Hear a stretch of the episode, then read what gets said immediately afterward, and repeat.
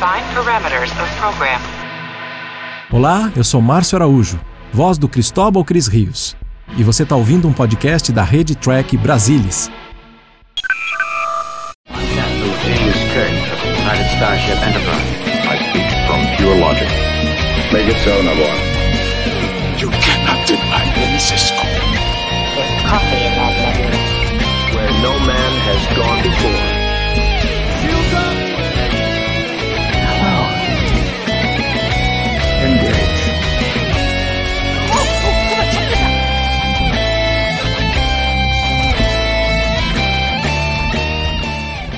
Olá, muito boa noite, sejam muito bem-vindos a mais uma edição do Trek Brasilis ao vivo. Pois é, terminamos mais uma temporada, chega ao fim a segunda temporada de Strange New Worlds, com um episódio eletrizante com direito a cliffhanger, Hegemony. E para falar desse episódio, bom, primeiro temos que destacar que hoje no T B ao vivo temos um crossover. É, pois é, Strange New Worlds teve o seu crossover, a gente aqui também tem. É Star Trek e Barbie, porque Murilo Von Grohl, nosso mascote, teve que pagar uma aposta, mas a tinta não saiu exatamente aquela que estava combinada. Murilinho, abre aí pra gente aí, todo mundo, só pra gente mostrar o que está acontecendo aqui.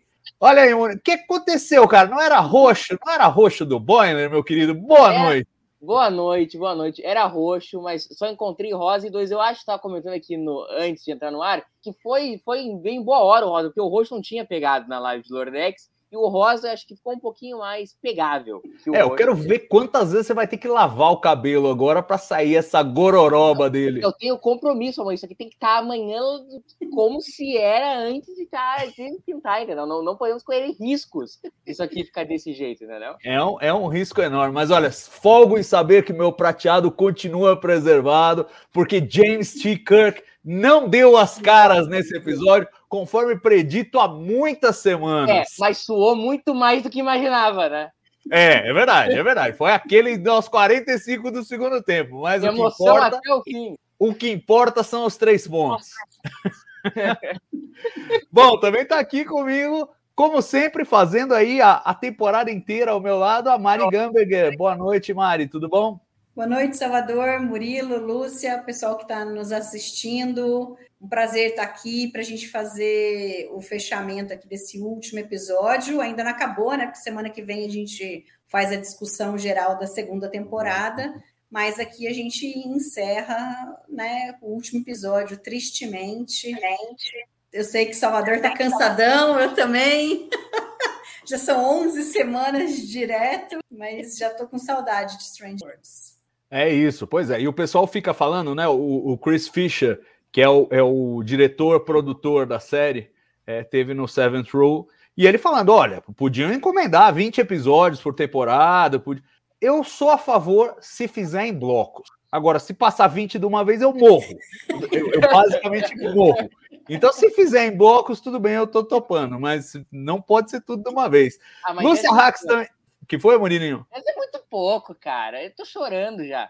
Ah, pelo amor de Deus. Foi, foi, foi bem. dez tá bom. Para uma tacada só, dez tá ótimo. Eu adoraria que a gente tivesse mais dez daqui três meses, daqui quatro meses. Mas não vamos ter e vamos discutir o tamanho desse sofrimento. Deixa eu apresentar antes a Lúcia Hacks, que tá aqui com a gente também. Boa noite, Lúcia. Boa noite a todos, boa noite Salvador, Mariana, Murilo, um sucesso total de Barbie, adorei, e uh, vamos discutir o episódio. Hoje eu senti falta de não ter foto para fazer o post no T B, já tô, já tô carente. É isso aí, olha só, lembrando só o pessoal aí de casa que o compromisso era ter o nosso queridíssimo Carlos Henrique Santos aqui com a gente, que eu acho que vai aparecer ainda. Ele tá lá enrolado com problemas domésticos, mas deve aparecer, e aí o Murilinho vai gentilmente ceder o lugar a ele, afinal de contas, está aqui, já prometeu aí várias, o Murilo já, para tentar cavar o lugar nessa live, já falou, oh, tem que falar isso, tem que falar aquilo, vamos ver o que, que ele tem para falar aí,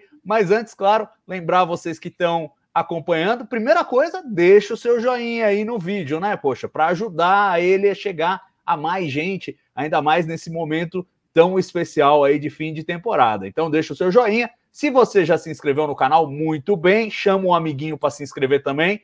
Se você não se inscreveu, não sei o que você está esperando, aperta já o botãozinho, ativa as notificações para receber aí um aviso sempre que a gente publicar vídeo novo no canal. E lembrando que a gente vai trocando ideias aqui com, com o chat. E se você quiser colaborar para a gente é, arcar com os custos aqui de produção, principalmente o custo do StreamYard para a transmissão ao vivo, por favor, manda um superchat para a gente, que sempre ajuda. E claro, a gente vai mantendo a interação aqui ao longo do programa. Bom, para começar, quero perguntar, como sempre faço, impressões gerais. Impressões gerais e um particular.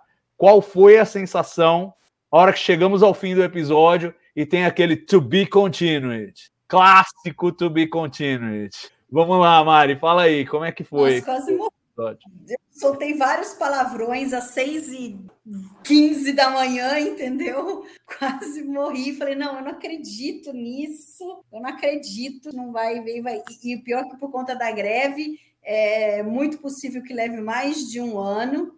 Né, porque a priori eles já iriam começar a gravar agora, eu não sei nem se eles têm alguma coisa escrita ou não, então o negócio vai longe, né? E aí fica aquela sensação, porque a gente vai até esquecer, né? Até chegar lá. Mas isso não é um problema, porque daí a gente assiste tudo de novo, relembra tudo na hora de voltar a assistir. Agora, eu gostei bastante do episódio. Eu acho que a trilogia Gore, né, que tem lá Memento Mori, É, All Those Who Wander e Hegemony, eu acho que são três episódios bem interessantes, que eles foram gradativamente introduzindo os Gorns, né, de, de várias formas, e, e todos eles têm assim, um clima mais de terror, de suspense, você fica sempre naquela, né, é, talvez esse nem tanto, assim, você não ficava com a sensação de que ia aparecer um, um bicho em cada esquina, muito embora eles estivessem andando e tal, mas fica um, um clima de, de que a coisa tá, tá complicada, né? Eles não estão numa situação fácil. E aí tem muita coisa interessante que eu acho que tem no episódio, que traz uh, sobre os Gorns, eles continuam desenvolvendo muito a raça, né? Eu acho que isso é bem interessante, e, e não vejo que vá... vai acabar com a, a continuação, né, no primeiro episódio da terceira temporada. Eu acho que vamos, vamos ter aí ainda arcos sobre os Gorns continuando. E o, os valores de produção eu achei, sim, fantásticos. Você vê lá no Red Room como eles construíram os bonecos dos Gorns, o Gorn adulto, que é um cara que está vestido.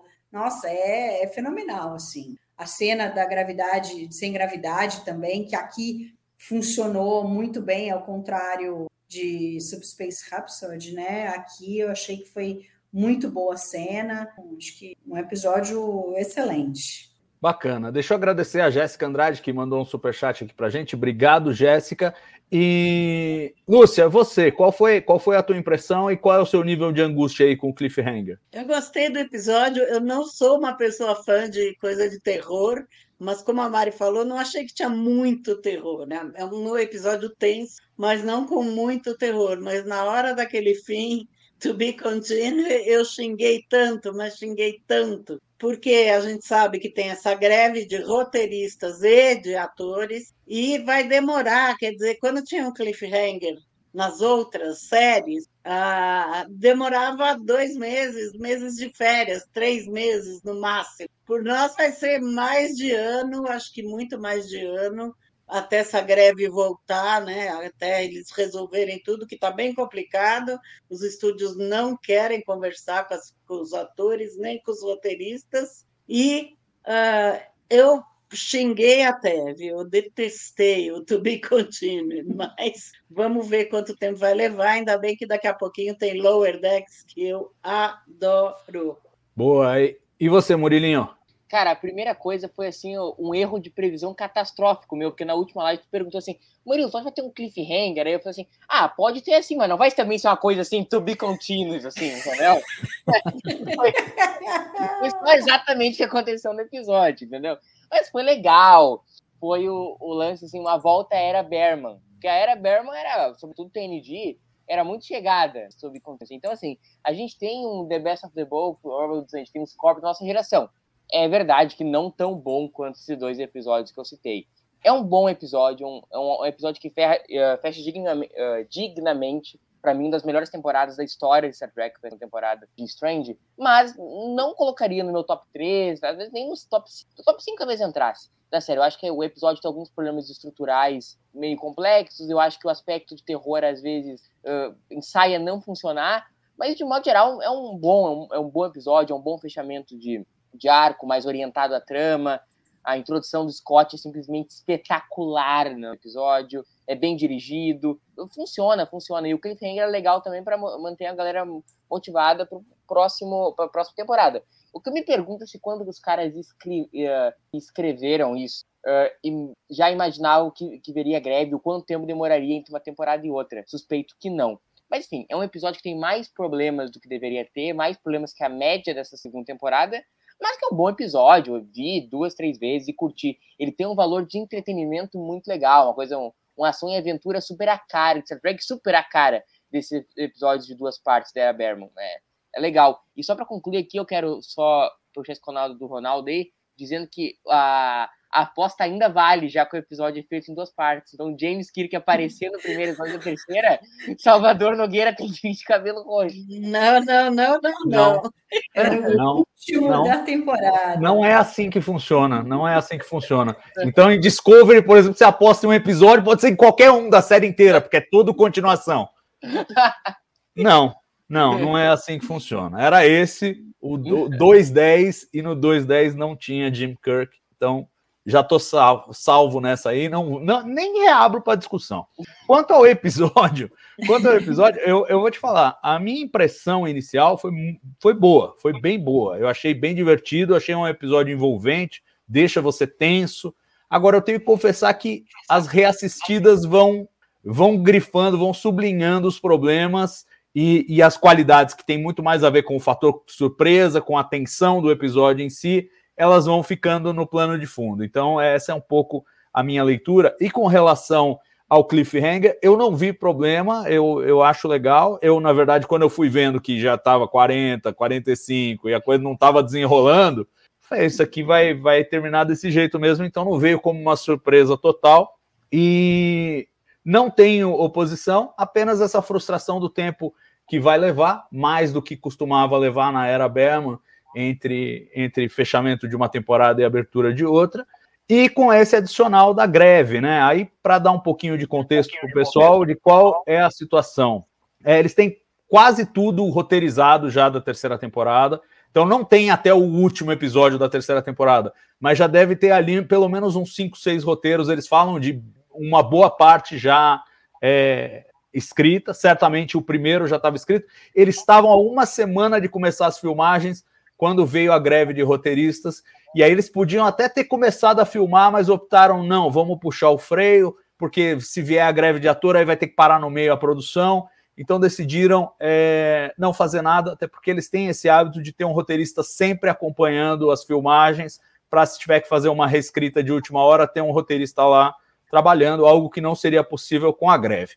Agora, a gente vê que os estúdios, é, pela primeira vez em coisa de cem dias, acho que está em cento e dez, mais ou menos, os dias de greve dos roteiristas, decidiram abrir negociação com eles. Agora, o, a, o próprio comitê que negocia pelo Sindicato dos Roteiristas falou, ó, não sabemos se os caras estão falando sério, se é, uma, é só uma tática diversionista, então ainda não está claro se essas negociações vão avançar e o quanto vão avançar. Mas pelo menos voltaram para a mesa de negociações, o que é uma coisa boa. E eu acho que se desatarem o nó para os roteiristas, acabam desatando o nó para os atores e vice-versa. Então quem fechar um acordo primeiro acaba pavimentando o caminho para o fechamento do acordo com o outro sindicato. Então há aí, sei lá, uma esperança, não diria uma confiança, mas pelo menos uma esperança de que antes do fim do ano, talvez no, no, no, no quarto trimestre, a gente já tenha as filmagens é, iniciadas. E tendo as filmagens iniciadas, é possível que até o final do ano que vem, lembrando que o tempo de pós-produção desses episódios de Star Trek costuma estar ao redor de nove meses, então se começar a produzir esse ano, dá antes do final do ano que vem para começar a exibição, dá para torcer. Mas tem um risco, se a coisa não desenrolar, de ficar mesmo só para dois mil e vinte e cinco, o que seria surreal, né? A gente tem um cliffhanger pendurado por um ano e meio. Agora... Talvez eles façam pela metade, né? Talvez façam uns... É, podem Faz dividir cinco, em blocos, por exemplo, é, e aí enquanto tá passando, tá terminando de produzir os outros, né? Ah, pra, não, isso, isso com certeza. Né, os episódios. Não, isso com certeza, isso inclusive nas outras, nas outras séries aconteceu, né? De você ainda ter episódio em pós-produção quando o primeiro é exibido. E eles estão hum. ali com os deadlines é, enforcando-os, e às vezes até abertura de hiato no meio da temporada, como aconteceu na primeira de Discovery, que eles não tinham tudo pronto até o final, aí abriram um hiato é, entre o episódio nove e o episódio dez, se não me engano. É, botaram lá um mês e meio de hiato. Então, é, isso também é possível eles exibirem em dois, em dois blocos de cinco, por exemplo, se houver algum tipo de engasgo. Mas ainda é muito cedo para a gente prever. Tem que primeiro desatar o nó da greve. Desatando o nó da greve, a gente começa a fazer projeções é, de para quando, para quando que dava para ficar pronto. É, a Jéssica Andrade pergunta, uma curiosidade, na época de T O S, cada episódio durava cerca de um mês. Quantos dias dura hoje em dia? É, a gravação... A gravação. Sete, não, dias, não é? É, hoje em dia eles estão gravando a cada duas semanas um episódio, mais ou menos. Mas em T O S eram seis dias, no máximo sete dias. Assim, quando é estourava mesmo. O prazo, eram sete dias de filmagem. Então é, era, era muito também, mais. Sete dias. É, exato. Quando era sete dias, tinha o Freiburger. É, exato. Não, no, no, na terceira temporada da série clássica, que a Paramount tinha comprado o Desilua, e acabou a tolerância de atrasos. Os atrasos eram tolerados na primeira e na segunda temporada, na terceira temporada, não. Passou de seis dias, aquele diretor não voltava mais e, e os caras tinham uma neurose de cumprir em seis dias por questões orçamentárias mesmo. Mas agora, claro, com essas séries premium aí de, de Star Trek, dessa, dessa era Kurtzman, é, tem, tem mais dinheiro, tem mais tempo, são menos episódios, então eles levam duas semanas para filmar. Em alguns casos pode até durar um pouco mais. Tenho certeza que, por exemplo, o episódio musical da semana passada deve ter exigido trabalho extra, o pessoal ensaiou no fim de semana, teve um monte... É, um monte de dias de produção a mais. Bom, vamos voltar para esse episódio agora. O que foi, Murilo? Não, é que eu estava tentando assinar para a Lúcia pôr o fone que está dando, tá voltando. É, se a, se a Lúcia colocar o fone, ajuda para a gente não, não ficar tentando, com ecos aqui. Estava tentando mostrar sem, sem furar o vídeo. É, mas isso seria impossível. Por mímica, você falar pela pôr o fone, não vai acontecer. Não, é... fala assim, põe o fone. Você está querendo mas, dar uma de pai que lá em charades, né? É, mas, mas enfim, enquanto, enquanto a Lúcia vai pôr no fone, deixa eu, deixa eu abrir os trabalhos fazendo a seguinte pergunta para vocês. É óbvio que este episódio tenta ecoar, na brincadeira do cliffhanger, é aquela vibe de The Best of Both Worlds. Mas eu quero ir um pouco mais longe. Vocês acham a essa altura que já é possível afirmar que o que para o Picard eram os Borgs, para o Kirk eram os Klingons, para Pike serão os Gorns? Fala aí, Murilo, você que fez com a cabeça, que sim, vai. Eu acho que sim, os Gorns são os vilões de Strange até aqui. Não sei se funciona tão bem quanto funciona o, os Klingons pro Jim, ou os, ou os Borgs pro Picard, ou o Dominion pro Cisco, entendeu? Varia de, varia de qualidade para qualidade, mas certamente a intenção deles aqui em, em Hegemony é isso. Eu acho que o episódio, ele, inclusive, ele é o mais fraco da trilogia dos Borgs, dos Borgs não, dos Gorns. Eu acho que ainda uh, Memento Mori é melhor e o All Those Who Wander é aquela coisa de louco, de bom. Uh, mas certamente é a intenção que eles tentam fazer. Só que aí a gente entra na questão do Pike. Eu não queria entrar nesse assunto, mas já que levantaram a bola, eu não gosto de como escreveram o Pike nesse episódio. E repito, tô batendo no episódio, eu adorei o episódio, eu adorei. Só que tem algumas coisas, como o Pike está escrevendo, que ele hesita demais. Como o Picard não hesita com os Borgs, como o Jim não hesita. Então, por exemplo, a própria cena do cliffhanger, tá? Poderia ter sido editada de uma forma que não ficasse dez segundos na cara do Pike. Ah, o que será que eu vou fazer? Entendeu? Então isso acaba, eu acho que, enfraquecendo um pouco a relação do Picard com os Gorns. Mas certamente os Gorns são os vilões de Strange e são, e são essa relação que eles querem fazer com o Pike. O fato dele ser um capitão assim meio bunda mole é outro assunto. É, e a gente vai discutir e vai discordar sobre isso. Mas, uhum, total. Mas por enquanto a pergunta é, os Gorns, os Gorns são os grandes vilões do, do Capitão Pike, Lúcio? Eu acho que são, acho que sim. E são, estão ficando cada vez melhores, né? Aquela, o, esse episódio do, do Red Room mostrando como foram feitos os Gorgs é sensacional, eu adorei. E acho que sim, acho que Bom, nessa temporada foi só um, né? Mas eles já vinham falando em vários outros episódios, ah, tem uns Gorn ali, tem não sei o que ali, e eu acho que vai ser, talvez no terceiro tenhamos mais uns dois, talvez. Claro que vai ser o primeiro, né, para resolver esse cliffhanger. Uh, o primeiro vai ser sobre os Gorns. Uh, a gente já sabe quem vai se salvar, porque as pessoas estão vivas em tosse, então não tem jeito de morrer nesse episódio. E vamos ver, espero que não matem ninguém, né, nesse cliffhanger, mas no próximo episódio, né, no três um. E, mas eu acho que sim, acho que os, eles são os Borgs do, do os, os Borgs do Picard, eles são os Gorns do Pike, são os bandidões. Mari, você faz essa leitura também, e nesse contexto, como você vê o desenvolvimento dos Gorns, que aqui ganha... ganha mais uma, uma camada, né? Parece que eles vão, é como se estivessem descascando uma, uma fruta ali, cada hora eles dão uma informaçãozinha, a gente já teve esses três episódios dos Gorns e, e as coisas vão se compondo. Você faz essa leitura também? É, eu discordo um pouquinho, eu acho que eles ainda não são os nêmesis do Pike, pelo menos não no nível que a gente sabe que são os Klingons que ou os Borgs para o Picard, mas, é, assim, por exemplo, para La'an, não teria sombra de dúvida que são, mas está se caminhando para ser, e eu acho que vai depender do que eles vão fazer com a Batel. Se a Batel morrer, aí sim, eu acho que eles vão se tornar efetivamente, a gente vai poder dizer que eles vão ser os grandes, assim, inimigos do Pike, mas assim, eu vejo como ele, ele, ele teve várias coisas ali que está crescendo, assim, mas ainda não é num nível pessoal absurdo para a gente dizer. Eu acho que está se encaminhando, né? E pensando nisso, até estava pensando em vários prós e contras, será que eles vão matar a, a Batel mesmo ou não? Porque a gente achava que ela já ia morrer nesse episódio, e aí eles foram... né, jogando para frente, então pode, pode acontecer que eles façam isso, e aí acho que vai se efetivar, né, esse ódio do Pike pelos Gorns, que aí eu acho que faria muito mais sentido, né, se a gente pensasse em arco, arco de personagem, pode ser até que esse seja o arco do personagem na próxima temporada, esse ódio pelos Gorns e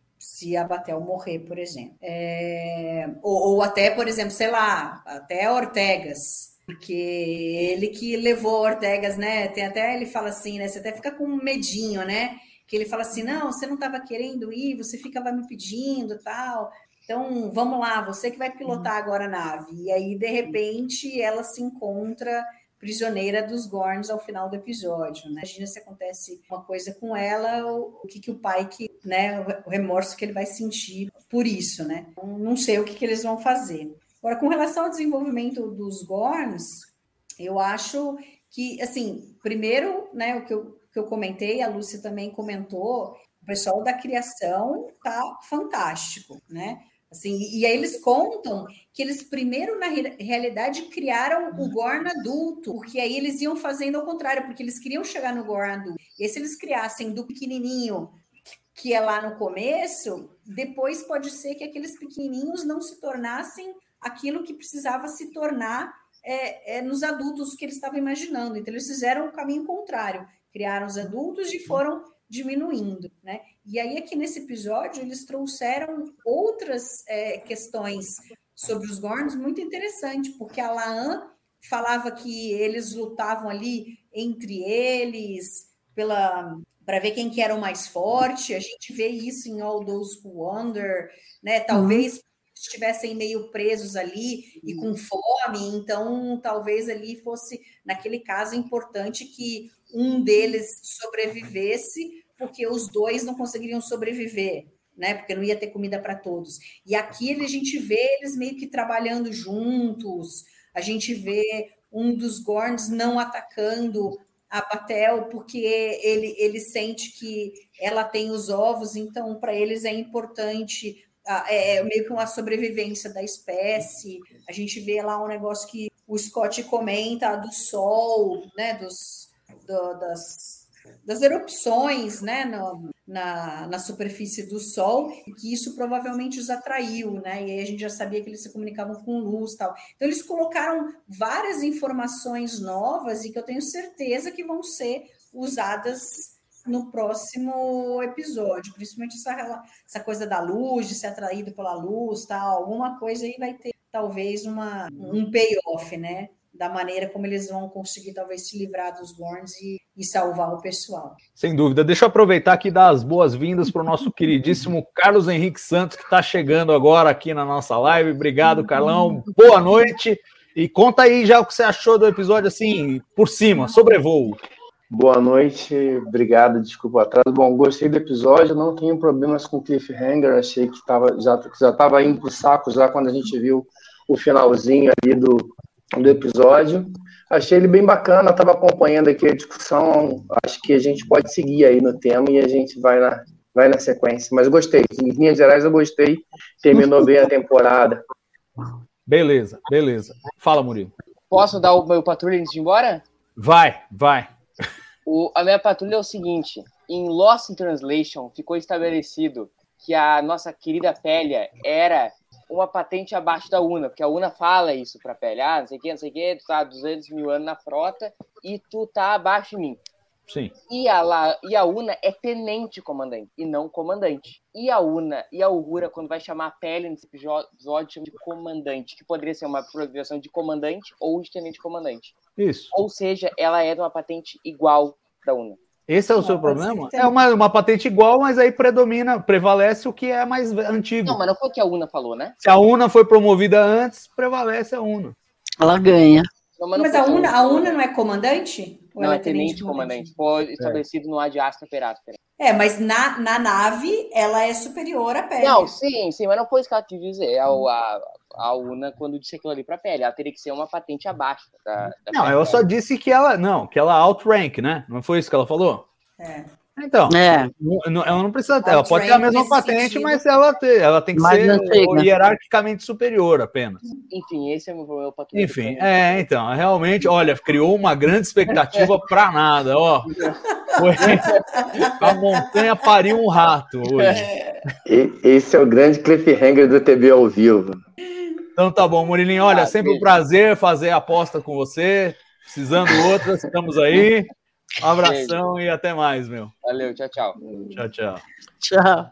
Então, gente, continuando aqui, eu acho que a, a Mari tocou num ponto central, é, que a, a relação do Pike com os Gorns vai depender muito do destino da Batel, que eu acho que já estava marcada para morrer, parecia marcada para morrer no episódio nove, para alguns, como o Castanha, desde o começo da temporada ela já estava marcada para morrer.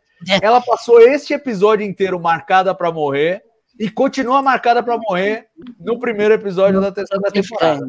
Tá muito na marca do, do, da Cal, muito na marca do pênalti, e, e eu acho, eu acho que deve ir, indo ou não indo. Já me parece, e aí já passo a bola então pro, pro Carlão para a gente continuar no tema, que independentemente do, da, da morte da Batel, que eu acho que vai agregar nisso, a gente já vê um Pike completamente raivoso no começo do episódio, né? Quando ele fala com o, o, o April, ele já tá, ó, monstros às vezes são apenas monstros, e quando eles fazem aquela reunião é, do, do Estado Maior, todo mundo, ah, não, eu quero matar os Gorns, não, eu vou matar mais, eu quero mais e tal, tá uma coisa meio pesada ali, né? Eu quero perguntar para vocês se aquela... Bom, primeiro, se isso já não é um, um, um passo nesse caminho de transformar os Gorns no, nos grandes vilões da série. E segundo, se não carregaram demais a tinta aí nesse pedaço do roteiro, vê a gente... Uma coisa é um oficial traumatizado, como a La'an, por exemplo. Outra coisa é todo mundo, o campeonato de quem mata mais Gorn e tal. Não sei. O que vocês acham? Carlão, o que você achou disso aí, cara? Eu acho que... Eu estava acompanhando o que vocês estão comentando. Eu não, não tenho essa perspectiva de que os Gorns vão ser os vilões recorrentes, não. Eu acho que, a não ser que mude muito, porque acho que para início e para poucas aparições, acho que essa, essa, essa coisa de força da natureza funciona. Agora, na medida que você vai evoluindo mais as histórias, não tem muito. As histórias vão ser sempre as mesmas, né? O Gorn chega, ataca todo mundo, vira ovo, come todo mundo, vai embora. Então, eu não acredito. Eu imagino que isso vai evoluir pelo que a gente viu um pouquinho do, nessa, nessa temporada, e já essas linhas do tratado, de alguma coisa meio que na direção, é um pouquinho da série clássica ali, de você ter os caras ali no cantinho, olha, vamos aqui ter uma conversa, e, isso, vocês invadiram aqui o nosso espaço, então agora a gente entendeu que vocês não são comida, esse espaço aqui é o nosso, e as coisas vão se separando um pouco, e eu acho que a gente vai ter uma tendência a esfriar um pouco, é o que eu acredito. Para esse episódio específico, ou a tinta que foi criada era essa, e eu acho que tem um pouquinho do eco, a, além de, do, do, do, do, do que a gente viu nos, nos episódios é, é, dos Gorns, tem também um pouco do que aconteceu no, no, no, no episódio em que ele faz aquele remake da, de Balance of Terror, em que o Pike acaba fugindo da briga e, e, e, e, e, e criando uma guerra. Claro que aquilo ali foi, foi, foi um, uma, uma visão alternativa, mas ele ficou com isso na mente. E aí talvez seja daí que ele tenha tirado. Os monstros apenas são, às vezes são apenas monstros, né? Assim, ou daquela frase do que tem briga que não dá para você, pra, pra você fugir. Então tem um pouquinho de cada tinta aí, é, e pesa, né? A gente vê o, o, o e não só, não só por isso, né? Mas eu acho que o episódio todo ele é levado nessa direção. Então você vê é, logo no começo criança brincando, cadê as crianças, né? Então assim a, a cada local que você vai tem uma mancha de sangue para todo quanto é lado, dando uma tendência, uma noção muito violenta de que a, a, a questão foi muito violenta e isso acaba acho que incitando um pouco os nossos demônios interiores para esse tipo de reação. Eu acho que a reação do Pike, ela é escrita para estar alinhada com esse sentimento que o episódio quer passar, né? De uma coisa mais furiosa mesmo, de uma, uma, uma, uma relação mais, mais agressiva. Mas eu imagino que isso vai ter um payoff diferente para a próxima temporada. Não vão virar amiguinhos, mas acho que vai ter algum tipo de consequência e as coisas vão se acalmar um pouco em relação a isso. Até porque, senão, do jeito que a gente está vendo, a coisa vai virar um conflito aberto. Ah, ah, os Gorns, do jeito que estão até agora, já, já fugiram um pouco daquele conceito daquilo que a gente viu na série clássica. Não tenho problema nenhum com isso. Vivo, vivo, vivo bem com isso, vivo em paz com isso, nenhum problema.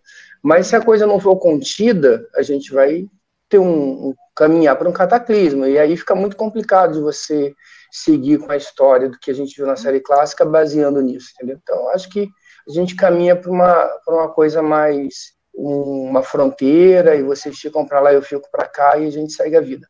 Eu não sei se é só comigo, mas o som do Carlão me parece meio esquisito, tá para vocês também? Acho que ah, deve também. Ser um fone, Carlão, que tá meio esquisito aí, cara, se você... Sei lá, dá para desplugar. Eu vou precisar sair um pouquinho aqui para trocar, tá bom? E volto. Tá bom. Não, tudo bem, beleza. Ah. A gente te espera. E agora, pegando o carona no que ele falou, é, eu até concordo que se ficar nessa mesma tecla, não é uma coisa sustentável. Essa, né, os Gorns como bichos. Mas, por outro lado, eu tenho a sensação de que essa chavinha começou a virar já neste episódio. Quando, por exemplo, a La'an vê que os, os, os, os Gorns filhotes lá estão cooperando entre si, em vez de... Quer dizer, começa a, a transparecer a noção de que eles são mais complexos do que simplesmente monstros que matam humanos. Você não faz essa leitura, Lúcia? Você não vê a coisa é, migrando para essa direção? O próprio Pike, que ao longo do episódio, ele comenta em determinado momento, bom, se eles estão fazendo isso, talvez a gente possa é, falar com eles, reach them, né? Ele, é, ele usa... O que, que você acha, Lúcia? Eu acho assim, primeiro que eu acho que, não sei, eu entendi de forma diferente.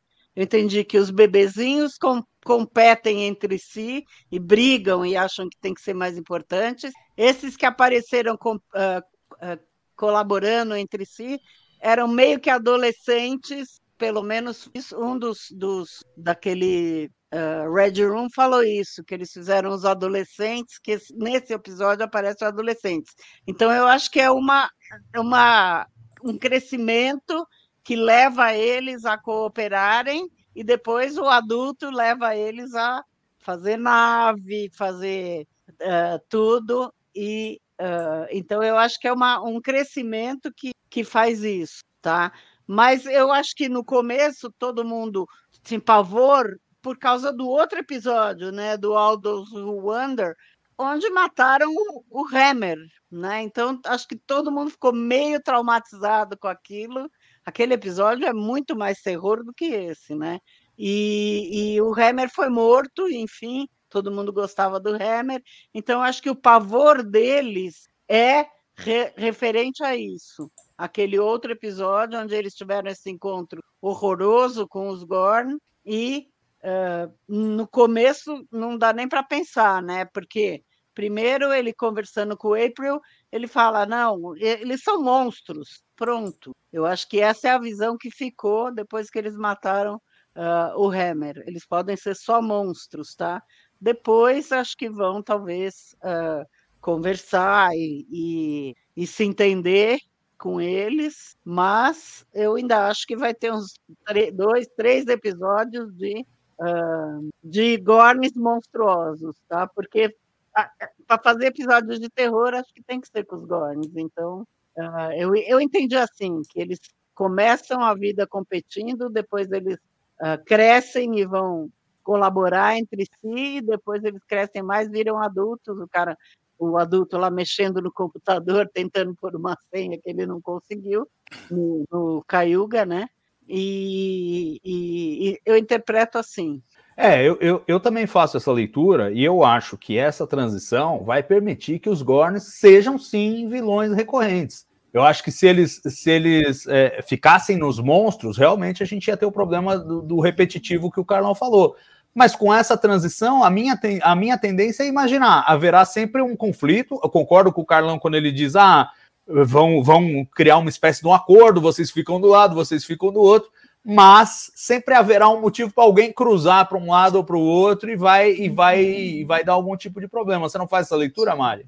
Ah, eu acho que sim, a gente viu isso em Arena, vai ver isso em Arena, né? Que eles cruzaram ali, era uma colônia que estava no lado que, que não era da federação, era... provavelmente do, dos Gorns, e tanto que o, o Kirk no final acaba se perguntando, né, que a, a mesma leitura aí que talvez o, o pai que tenha feito, é isso, que, é, pô, mas talvez nós é que estivéssemos errados porque nós estávamos invadindo o território deles, e aqui meio que parece isso, como não existe uma comunicação, né, fica difícil, então talvez... se eles conseguirem evoluir para ter um certo tipo de comunicação, nem que seja, a gente fica desse lado, vocês ficam desse lado, não quero papo com vocês, não preciso, né, não quero ter comunicação com vocês, mas eu quero que vocês não, não venham aqui meter os bedelhos no meu lado. Eu acho legal isso que a Lúcia falou, de que os mais novos, e até pela forma deles, de serem meio répteis, assim, que a, prim- a, primeira, a primeira coisa é o instinto mesmo, né? E aí depois é que vai ter um desenvolvimento do, do cérebro e alguma coisa que vai fazer com que eles sejam seres é, pensantes e capazes de terem naves e tudo mais, né? Eu acho legal isso daí. E daí Não, o mundo e... que você tinha falado lá, lá do... de, talvez tenha sido um pouco exagerado a reação de todo mundo, juntando ao que a Lúcia falou, do que eles passaram lá em All Those Who Wander, né? Eles perderam dois tripulantes, mais o Hammer. É verdade. É, eles acabaram de ver a Cayuga totalmente destruída, entendeu? E eles têm uma ligação forte com a Chapel e com a Batel. E por mais que você fique pensando... pô, talvez elas tenham se salvado, talvez elas estivessem no planeta, o que também não poderia ser... Não, não tinha muita esperança também, né? Então, eu acho que eles estão movidos ali por uma forte emoção inicial de que a, a, a, primeira, a primeira reação é vamos sair matando todos eles aqui, né? Que nós vamos, vamos chegar lá naquele planeta e, e salvar quem puder. É, não, eu, eu concordo, e eu acho assim, esse, esse tipo de trabalho com, com os, os, os Gorns, essa, essa, essa construção deles como alienígenas complexos, com, é, com fases, com uma história, com uma cultura, com uma capacidade de comunicação ainda que é, dificultosa com a federação. Bem ou mal, eles mandaram o mapa lá, falaram, ó, oh, tá aqui a linha, vocês para um lado, nós para o outro, né? Deram, deram o jeito deles é, de se comunicar. Isso é mais, para mim, é mais uma evidência de que eles querem continuar desenvolvendo essa cultura. Quer dizer, aquele alienígena do qual... É, os trekkers falam há mais de cinquenta anos e nunca souberam nada, exceto aquele episódio é, Arena. E, e, e o que eu acho curioso, e aí já jogo a bola para o Carlão, que é o nosso titular aqui de série clássica, é, Arena conta justamente essa história. Há um encontro, há uma incompreensão, e no fim eles acabam meio que se entendendo, meio que na marra, graças aos Metrons. Mas é, fica aquela coisa de, ah, pô, eu achava que você era um monstro, mas na verdade eu tô entendendo, talvez eu que, eu que a gente que tenha pisado na bola, invadido o seu território e tal, não sei o que, não sei o que lá. Me parece que em Strange New Worlds, em espírito, eles estão construindo esse mesmo arco. Então eles começam como monstros que têm que ser destruídos, erradicados, e agora a gente já começa a ver nesse episódio, pela primeira vez, a gente começa a ver sinais de que, olha, talvez haja alguma coisa é, inteligível por trás dessa monstruosidade. E aí, Carlão, eu pergunto para você, é verdade, em espírito, Arena é isso, mas factualmente, o que, que a gente faz com a Arena? A gente reinterpreta, a gente ejeta. Que, que, que, como é que você vê a Arena à luz, à luz desse arco Gorn que está se construindo em Strange New Worlds? O som ficou melhor agora? Estão me ouvindo bem? Tá maravilhoso. Uhum, parece que sim. Ah, tá ótimo. Legal, valeu. Então, a Arena foi pro saco. Eu acho que não. Simples assim, né? É, se você vai rever o episódio agora, eu, ele, ele não faz mais sentido. Quando você assiste o episódio, até do, assim, pequenos detalhes, por exemplo, em, em, tem um momento em que o, o Kirk está fazendo um monólogo dele sobre o, os Gorns, e ele atribui a nomenclatura dos Gorns a quem os, a essas criaturas que os Metrons chamam de Gorn. Nem a Federação tem um nome para isso, nem eles têm um nome para isso.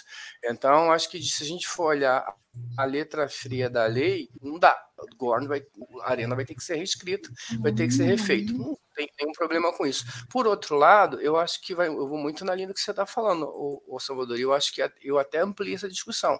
Eu acho que eles estão reescrevendo a Arena. É, o, o conceito de Arena, né, ele, ele está todo nos episódios Gorn a, que aparecem em Strange New Worlds, só que ampliado e, e mais detalhado. Então, toda essa linha de raciocínio, você tem o primeiro, o, o primeiro encontro, numa, e, e, e tem coincidências que não são tão coincidências assim, você tem uma...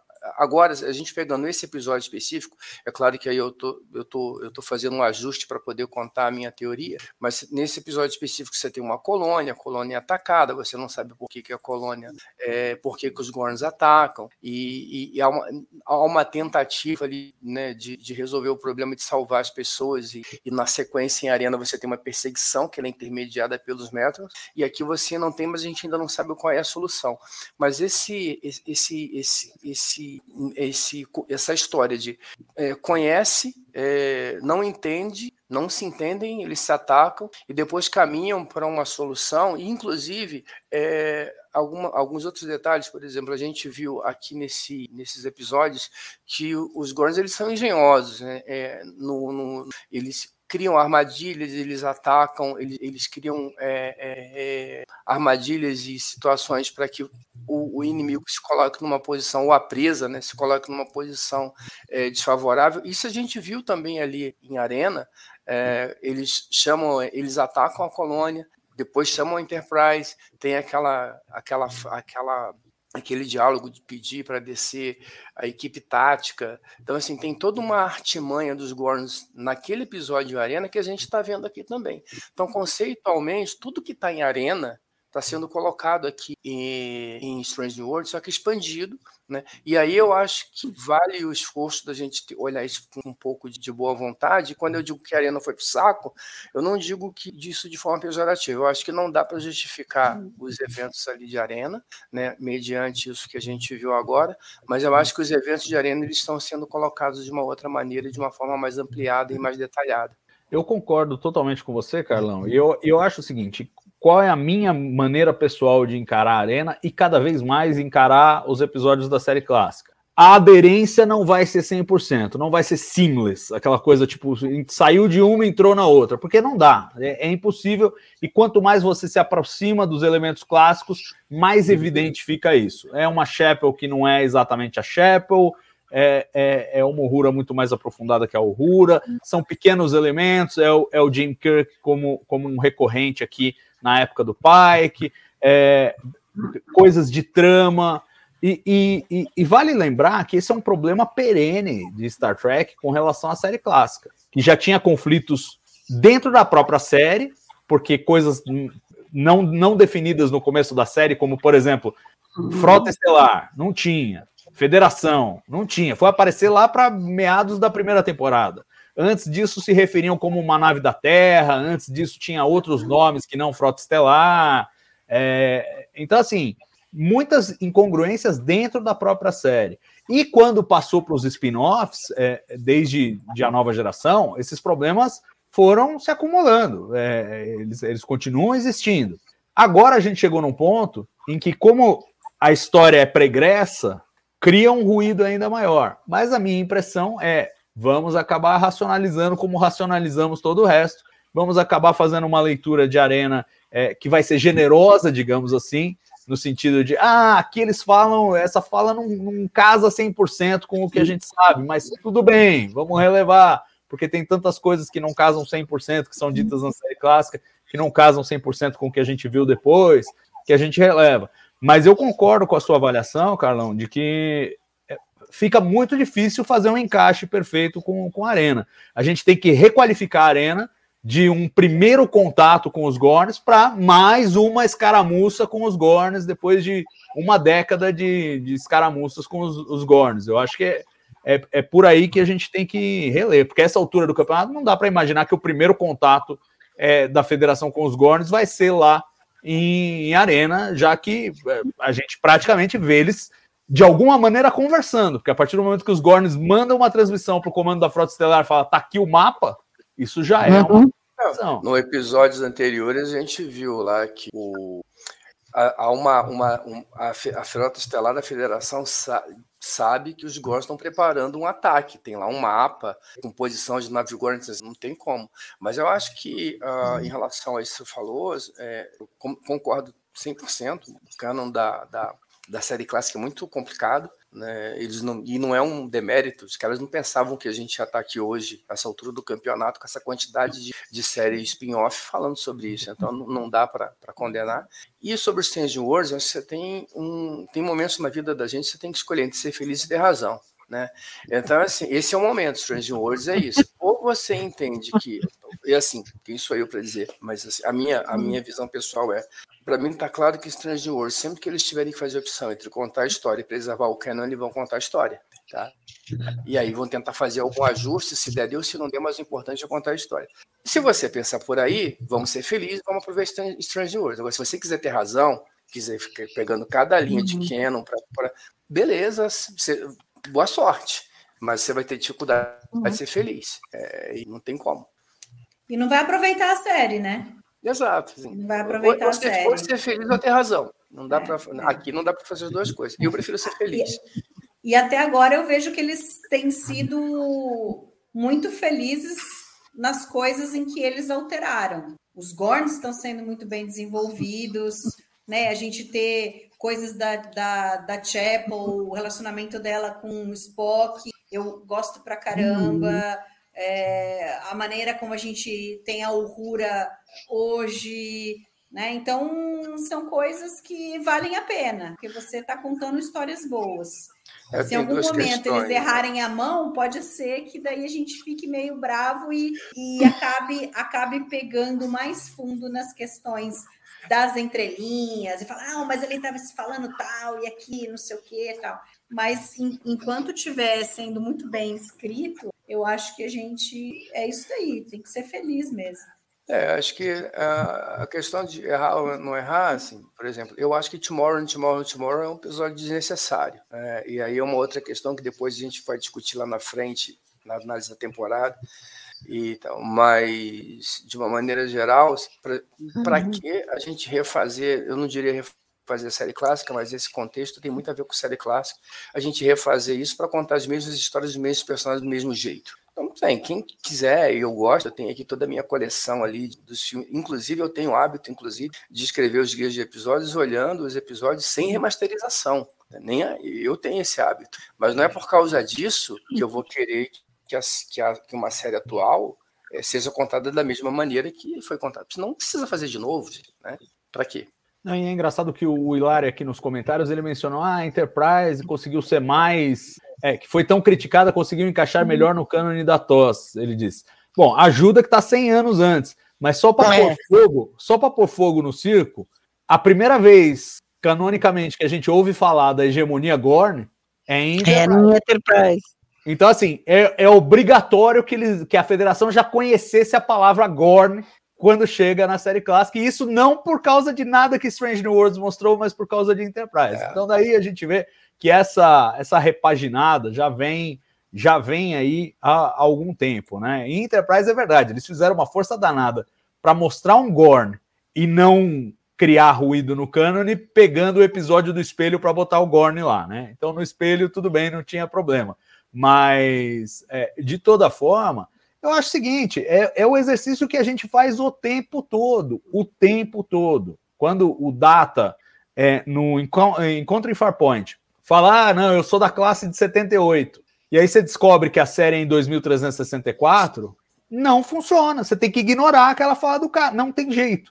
E é isso que a gente está fazendo há, há mais de cinquenta anos e vamos continuar fazendo. Strange New Worlds traz mais essa, essa, essa provocação, mas eu acho que assim, de uma forma extremamente benéfica. É, o pessoal fala assim, poxa, mas para que usar os Gorns, né? Por que não criar um outro vilão e que, que é esse lagarto aí que, que eles querem desenvolver, ao invés de usar os Gorns? Poxa, mas se você tem uma raça que é super icônica, que a gente há cinquenta anos fala sobre ela e a gente não sabe nada sobre ela, por que não usar para desenvolver essa raça e expandir esse cânone, em vez de, em vez de criar uma coisa totalmente nova e não aproveitar esse gancho? Eu acho que assim, ao mesmo tempo que... É, cria um ruído com a Arena, você tem que enxergar como uma oportunidade de expandir e abrir. Como tantas vezes... Pô, na Era Berman, que todo mundo festeja, alienígenas mudavam de maquiagem, mudavam, e assim, mudavam radicalmente. Pega os trios, como aparecerem na nova geração e como viraram em Deep Space Nine. É uma mudança radical. Ninguém falou que era outra linha do tempo, porque agora os trios têm pintinhas e não tem uma testa enrugada. Os cardassianos, então, assim, é... você pega o cardassiano é... de Wonder, você pega o cardassiano é de Deep Space Nine, é diferente. É, o, o, o, pessoal, o pessoal que fez os Gorns nessa temporada, o, o diretor lá do, do Legacy Effects, falou que ou pode ser outra tribo, outra linhagem, igual os, os Klingons, que tem de tudo quanto é tipo. Eu acho que não tem nenhum problema, sinceramente. Ele falou até que é como você olhar para uma sociedade de abelhas. Tem o zangão, tem a rainha, tem as operárias. Então, que os Gorns são mais ou menos assim. Esse é o, o diretor da, da Legacy Effects que fez os Gorns, tá? É, se então, ele estiver a... de fato caguetando, porque existe uma diferença entre ele estar tá falando uma coisa, que, ó, oh, veja, pode ser assim, pode ser assado, ou ele está caguetando. Tem uma chance dele estar caguetando, porque a gente sabe que o, o episódio de abertura da terceira temporada está escrito. E tá na cara, tá na cara, não sei se vocês concordam com isso, mas tá na cara que a gente vai ver o interior da nave Gorn, a gente vai ver os, os, os presos lá, e aí a gente vai ver Gorns e mais Gorns. Né? É, não necessariamente, você pode ver os caras presos e não... não na sua cadeia, aí é difícil, hein? Aí pra que, que você vai a bordo da nave, pra que, que você, sim, série, sim, vai a bordo da ele, nave, sim. se ele deu várias entrevistas, ele deu várias entrevistas falando isso, tá? Várias, eu li umas três ou quatro para lugares diferentes, a mesma pessoa, quer dizer, o Alan Scott, falando isso, que pode ser outra tribo, pode ser outra espécie, pode ser outra linhagem, e pode ser que nem as abelhas, que cada uma tem uma função, e assim por diante. Então, de repente, o Gorn de Arena... Eu assisti a Arena hoje, falei, vou assistir esse negócio de novo.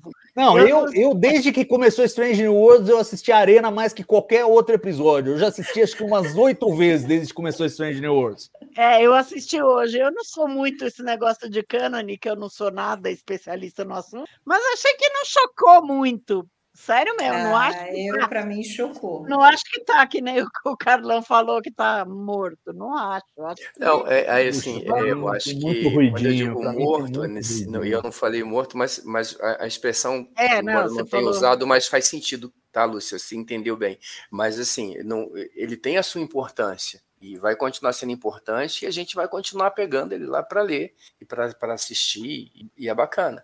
Mas eu acho que não dá para linkar uma coisa com a outra, fica muito distante, uhum. né? É um esforço, tem que se fazer muito grande, mas eu acho que é pro bem, eu acho que é pro bem. Inclusive, até nessa linha do, dos Gorns, eu acho que se a gente tá, tivesse falando de uma série pra, nova, ah não, e aí eu vou discutir aqui, vamos, pegar, vamos fazer uma série nova e vamos trazer um vilão antigo. A série é nova, mas o conceito é antigo. A gente está voltando no, no, numa linha do tempo. Então, por que não, da mesma maneira que a gente aproveitou a história de, de é, The Cage, e você vai lá e pega aquela, aquela aventura que o Pike teve e deixa lá os dois tripulantes e cria uma, um, uma nova história e volta, e volta nessa história, a gente também não, não, não ressignifica também raças que a gente viu também. Acho que isso vale não só para os Gorn, para as outras raças também. A gente pode ver um desenvolvimento melhor dos Klingons no futuro, a gente pode ver mais Romulanos que a gente acabou vendo pouquíssimo na série clássica. Tem uma série de oportunidades aí que a gente pode criar, e os Gorn são uma delas. Eu acho que o resultado é bom, né? Eu acho que o resultado tem sido interessante para contar essas histórias, acho que vale. Vale, vale a boa vontade. Boa. E, e o pessoal pode estar estranhando que a gente está, parece, numa live meio caótica hoje, né?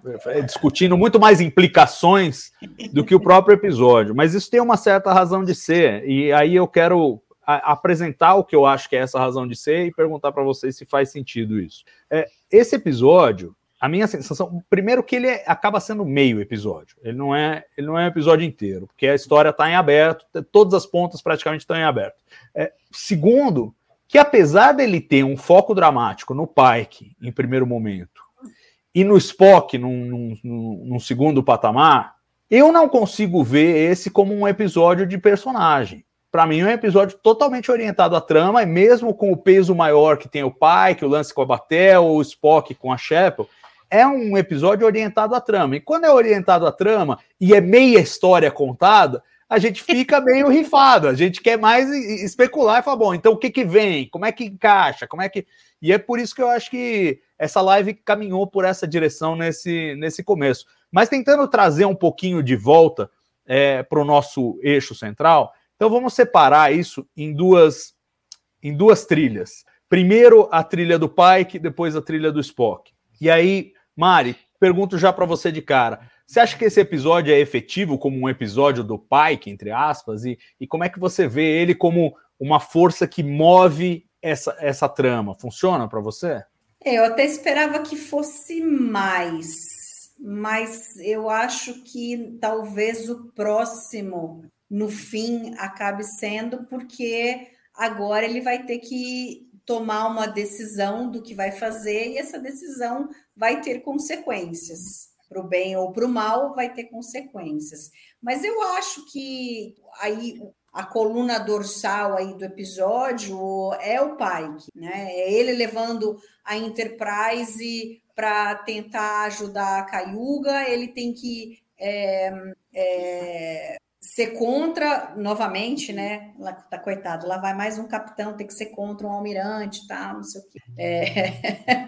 Mas, assim, ele tomando a decisão de que ele não vai deixar ninguém para trás, e aí a gente até pode discutir se, se a Batel estivesse envolvida, ele faria a mesma coisa, eu acho que sim, né? Porque a gente vê isso de todos os... Os, os capitães da frota, né? O choque de ver a nave inteira destruída lá é de todo mundo, não é só dele. Então, ele não iria querer deixar ninguém para trás. Ele sabe, ele já viu o que, que os Gorns fazem com as pessoas, né? Então, não é mais novidade, não é a La'an contando para ele, né? Então, a gente tem ele, ele, ele desafiando a frota, né, ele descendo, ele encontrando a Batel, é, ele tentando resolver, ele queria ir sozinho, mas não é ele sozinho. Strange New Worlds já se mostrou que é um, uma coisa muito colaborativa, cooperativa entre os personagens, né? Um cara sozinho não faz o, o episódio todo, então a gente vê que é tudo permeado com as pessoas que vão alimentando a história, mas eu vejo ele como... como um principal aí, eu acho que ele é o foco, né? É, é, ele, é ele preocupado com a Batel, é ele pensando no, nos Gorns, porque primeiro ele fala que eles são, pode ser que eles sejam apenas monstros, mas ele, ele também tem o lado capitão dele, da, da federação, que ele pode pensar, pô, mas será que a gente não consegue fazer uma comunicação com eles? Então, ele vive em conflito, porque ele se mostra ser um cara mais ponderado, menos belicoso, né? Menos porra louca, mas, obviamente, que ele está inserido numa situação em que o fato da Batel estar em perigo faz com que ele haja, talvez, de forma diferente, mas ele está tentando, né, pensar de forma positiva, né? Eu gosto muito da conversa dele com a La'an, quando ele fala, às vezes, a esperança é tudo que a gente tem, né? Alguma coisa assim. É uma escolha, não é? É uma escolha, isso, isso. A esperança é uma escolha. Então, ele escolhe ter esperança de que vai encontrá-la viva, de que eles vão conseguir é, se salvar, né? Eu acho isso muito legal. E aí, depois, ele que vai atrás, né? E aí, para numa situação em que ele tem que tomar uma decisão do que fazer. Então, eu vejo muito mais um episódio dele mesmo, né? E aí tem um pouquinho da história lá na Enterprise, mas que eu acho que é, é, é menor do que essa parte do, do Pike no planeta. Há quem diga, o Murilo mesmo, antes de ir embora, comentou isso, que é o, a atitude do Pike nesse episódio, sobretudo no final, é o... o diminui de alguma maneira, mostra que ele é hesitante. É... Queria ouvir de vocês três a, a, a opinião sobre isso. Vou começar pela Lúcia. É... Você acha que o, o Pike sai perdendo aí nesse, nesse episódio, Lúcia? Nesse, no final eu achei que demoraram demais focando nele, com aquela cara de bobo, tentando ver o que, que ele vai fazer. Eu achei que foi demais. Podiam ter cortado a cena pelo um terço daquela cena, já estava bom, tá? Para fazer o O, o, o, cross, o crossover, não, o, o, o final. Cliffhanger. Eu é. achei, cliffhanger, isso. Eu achei que, que não, que cort, deixaram demais. Ele, ele vai, ele olha, uma, uma cobra, outra cobra, outra cobra, o que ele vai fazer? Aí ele vira para a tela e daí pronto, acaba. Não, é, não, e é aquela cara, quinze segundos de fudeu, é, né? Até quinze é, segundos de é, fudeu assim, na testa dele. Eu achei que sim, prejudicou, prejudicou o Pike nessa. Eu achei, não gostei muito. E não, não acho que também muito centrado no Pike, quer dizer, foi a turma toda lá para baixo, todo mundo colaborando, Mibenga é, curando as pessoas. Eu achei pouco Pike, como foi a temporada inteira, pouco Pike. Tem um pouco mais nesse episódio, mas mais uh, não tanto quanto ele deveria ser. E você, Carlão, qual é a leitura que você faz aí do Pike? Nota, nota do jogo hoje pro Pike. Tá sem som. Deixei no mudo aqui para evitar acidentes. Não, eu não vejo... Eu até entendo, talvez, uma questão de edição mesmo, né? Acho que a edição talvez tenha dado esse... esse, esse acho que são quase trinta segundos, é bastante tempo. Mas acho que a intenção é realmente... É, é você plantar o cliffhanger. E agora, o que, que vai acontecer? É deixar o suspense. E, com certeza, quando voltar a, a temporada, ele já vai voltar. Pra, pra, pra, faz, passa isso, faça aquilo, faça aquilo outro. Acho que a edição podia ter reduzido um pouquinho esse tempo e facilitaria a vida, mas eu não, não acho que isso comprometa o personagem dessa maneira assim, não vi, não vi com essa violência toda, e acho normal e, e de bom tom também que a gente não tenha um super-homem, né? Eu acho que a gente tenha uma pessoa que tem um, um momento de hesitação, sim, ele quer fazer uma coisa, mas tem que fazer outra, porque, na verdade, ele tem que dar o pé. Não tem outra coisa. Ele vai ter que sair dali, é isso que ele vai fazer, ele vai ter que reagrupar, o Scott vai resolver aquele probleminha ali para os caras poderem voltar com a Enterprise de, eh, escondida e vão mandar a Batel lá para dentro, porque, como ela agora tem o ovinho do Gorn lá dentro, os caras não vão É, os Gorn não vão atacá-la, ela vai salvar o dia, vai morrer. Ela, eu ouvi vocês comentando, por isso que eu voltei nesse tema. Batel vai morrer e ela vai morrer salvando o dia. Tá? E, mas o, isso tudo com participação do pai, que eu acho que isso, de certa maneira, vai impactar no personagem. Então, eu acho, o, o, o episódio começa com, com, com ele sendo abalado, né, por, logo depois de ter tido aquela conversa com ela, encontrada nessa situação, mas não, ele não toma essa decisão por causa dela. A gente viu ele tomar essa decisão com a Tilly e a gente viu ele tomar essa mesma decisão com o Saru nos episódios da, da de Discovery. Então isso faz parte do, do perfil dele de personagem, e acho que esse, agora embora eu, eu, eu entenda, não acho que isso comprometa, mas acho que a edição podia ter diminuído um pouquinho esse tempo, sim. Ficou um tempo muito... Eu acho que é mais um erro de edição do que personagem. Assim, não tem por que uhum. ficar aquele tempo todo. Assim, a, a, com, com metade do tempo você já conseguiria resolver o problema de uma maneira mais eficiente. E você, Mari? É, eu não vejo problema nenhum com o Pike. O problema não é com o Pike, ele não demorou para tomar a decisão. Eles não queriam mostrar a decisão dele. E, e aí o Carlão Mas tem ele razão. é cobrado, hein, Mari? Ele é cobrado. Não, é cobrado vê, por três Una, pessoas. Você vê, ó, você vê que quando a Una fala, é, é em slow motion. Então é como... É, aquilo ali se passou muito rápido, mas na cabeça dele as coisas estão meio slow motion. Você já viu... Você já viu uma coisa acontecendo do seu lado que você acha que você poderia mudar? Teve um dia que a minha filha caiu da cadeira aqui, minha, e eu não estava, minha mãe que estava. Ela falou, a Nina caiu em slow motion. Eu vi ela caindo, mas eu não fui capaz de pegá-la, porque realmente ela caiu rápido. Mas ela não foi capaz de chegar. Mas a ideia que tem é que o negócio está em slow motion. E eu acho que eles quiseram passar essa, essa, essa sensação. Talvez na edição não, não tivessem assim, sido tão felizes com isso. Eu acho que, eu acho que é, realmente podia ser um pouco menos, ou ter feito não só a Una falando em slow motion, talvez as outras pessoas também.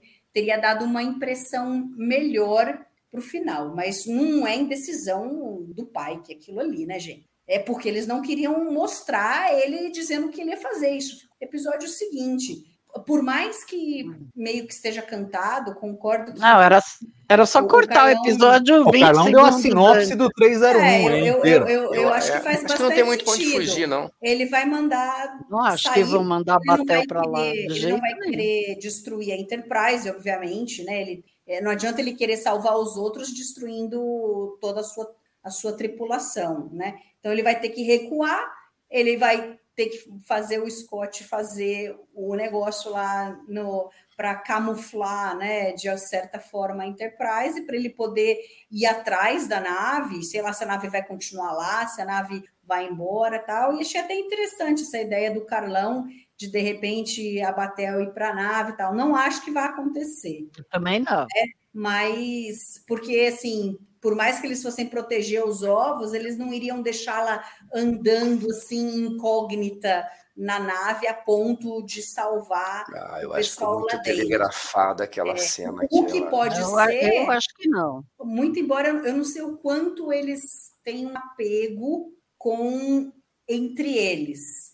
O que pode haver, de repente, uma troca de prisioneiros, é isso. Entendeu? De, de deles quererem a Batel e, e, e devolver todo mundo, embora seja bem, assim, bem desequilibrado, porque tem muito mais gente da frota do que dos Gorns, né? Para fazer essa troca. Mas eu acho que pode ter alguma coisa assim. No início, eu até achei que... que a Batel pudesse fazer alguma coisa assim, estilo Spock em A Ira de Khan, sabe? De se suicidar para salvar todo mundo, pelo fato dela, dela achar que ela está condenada e tal.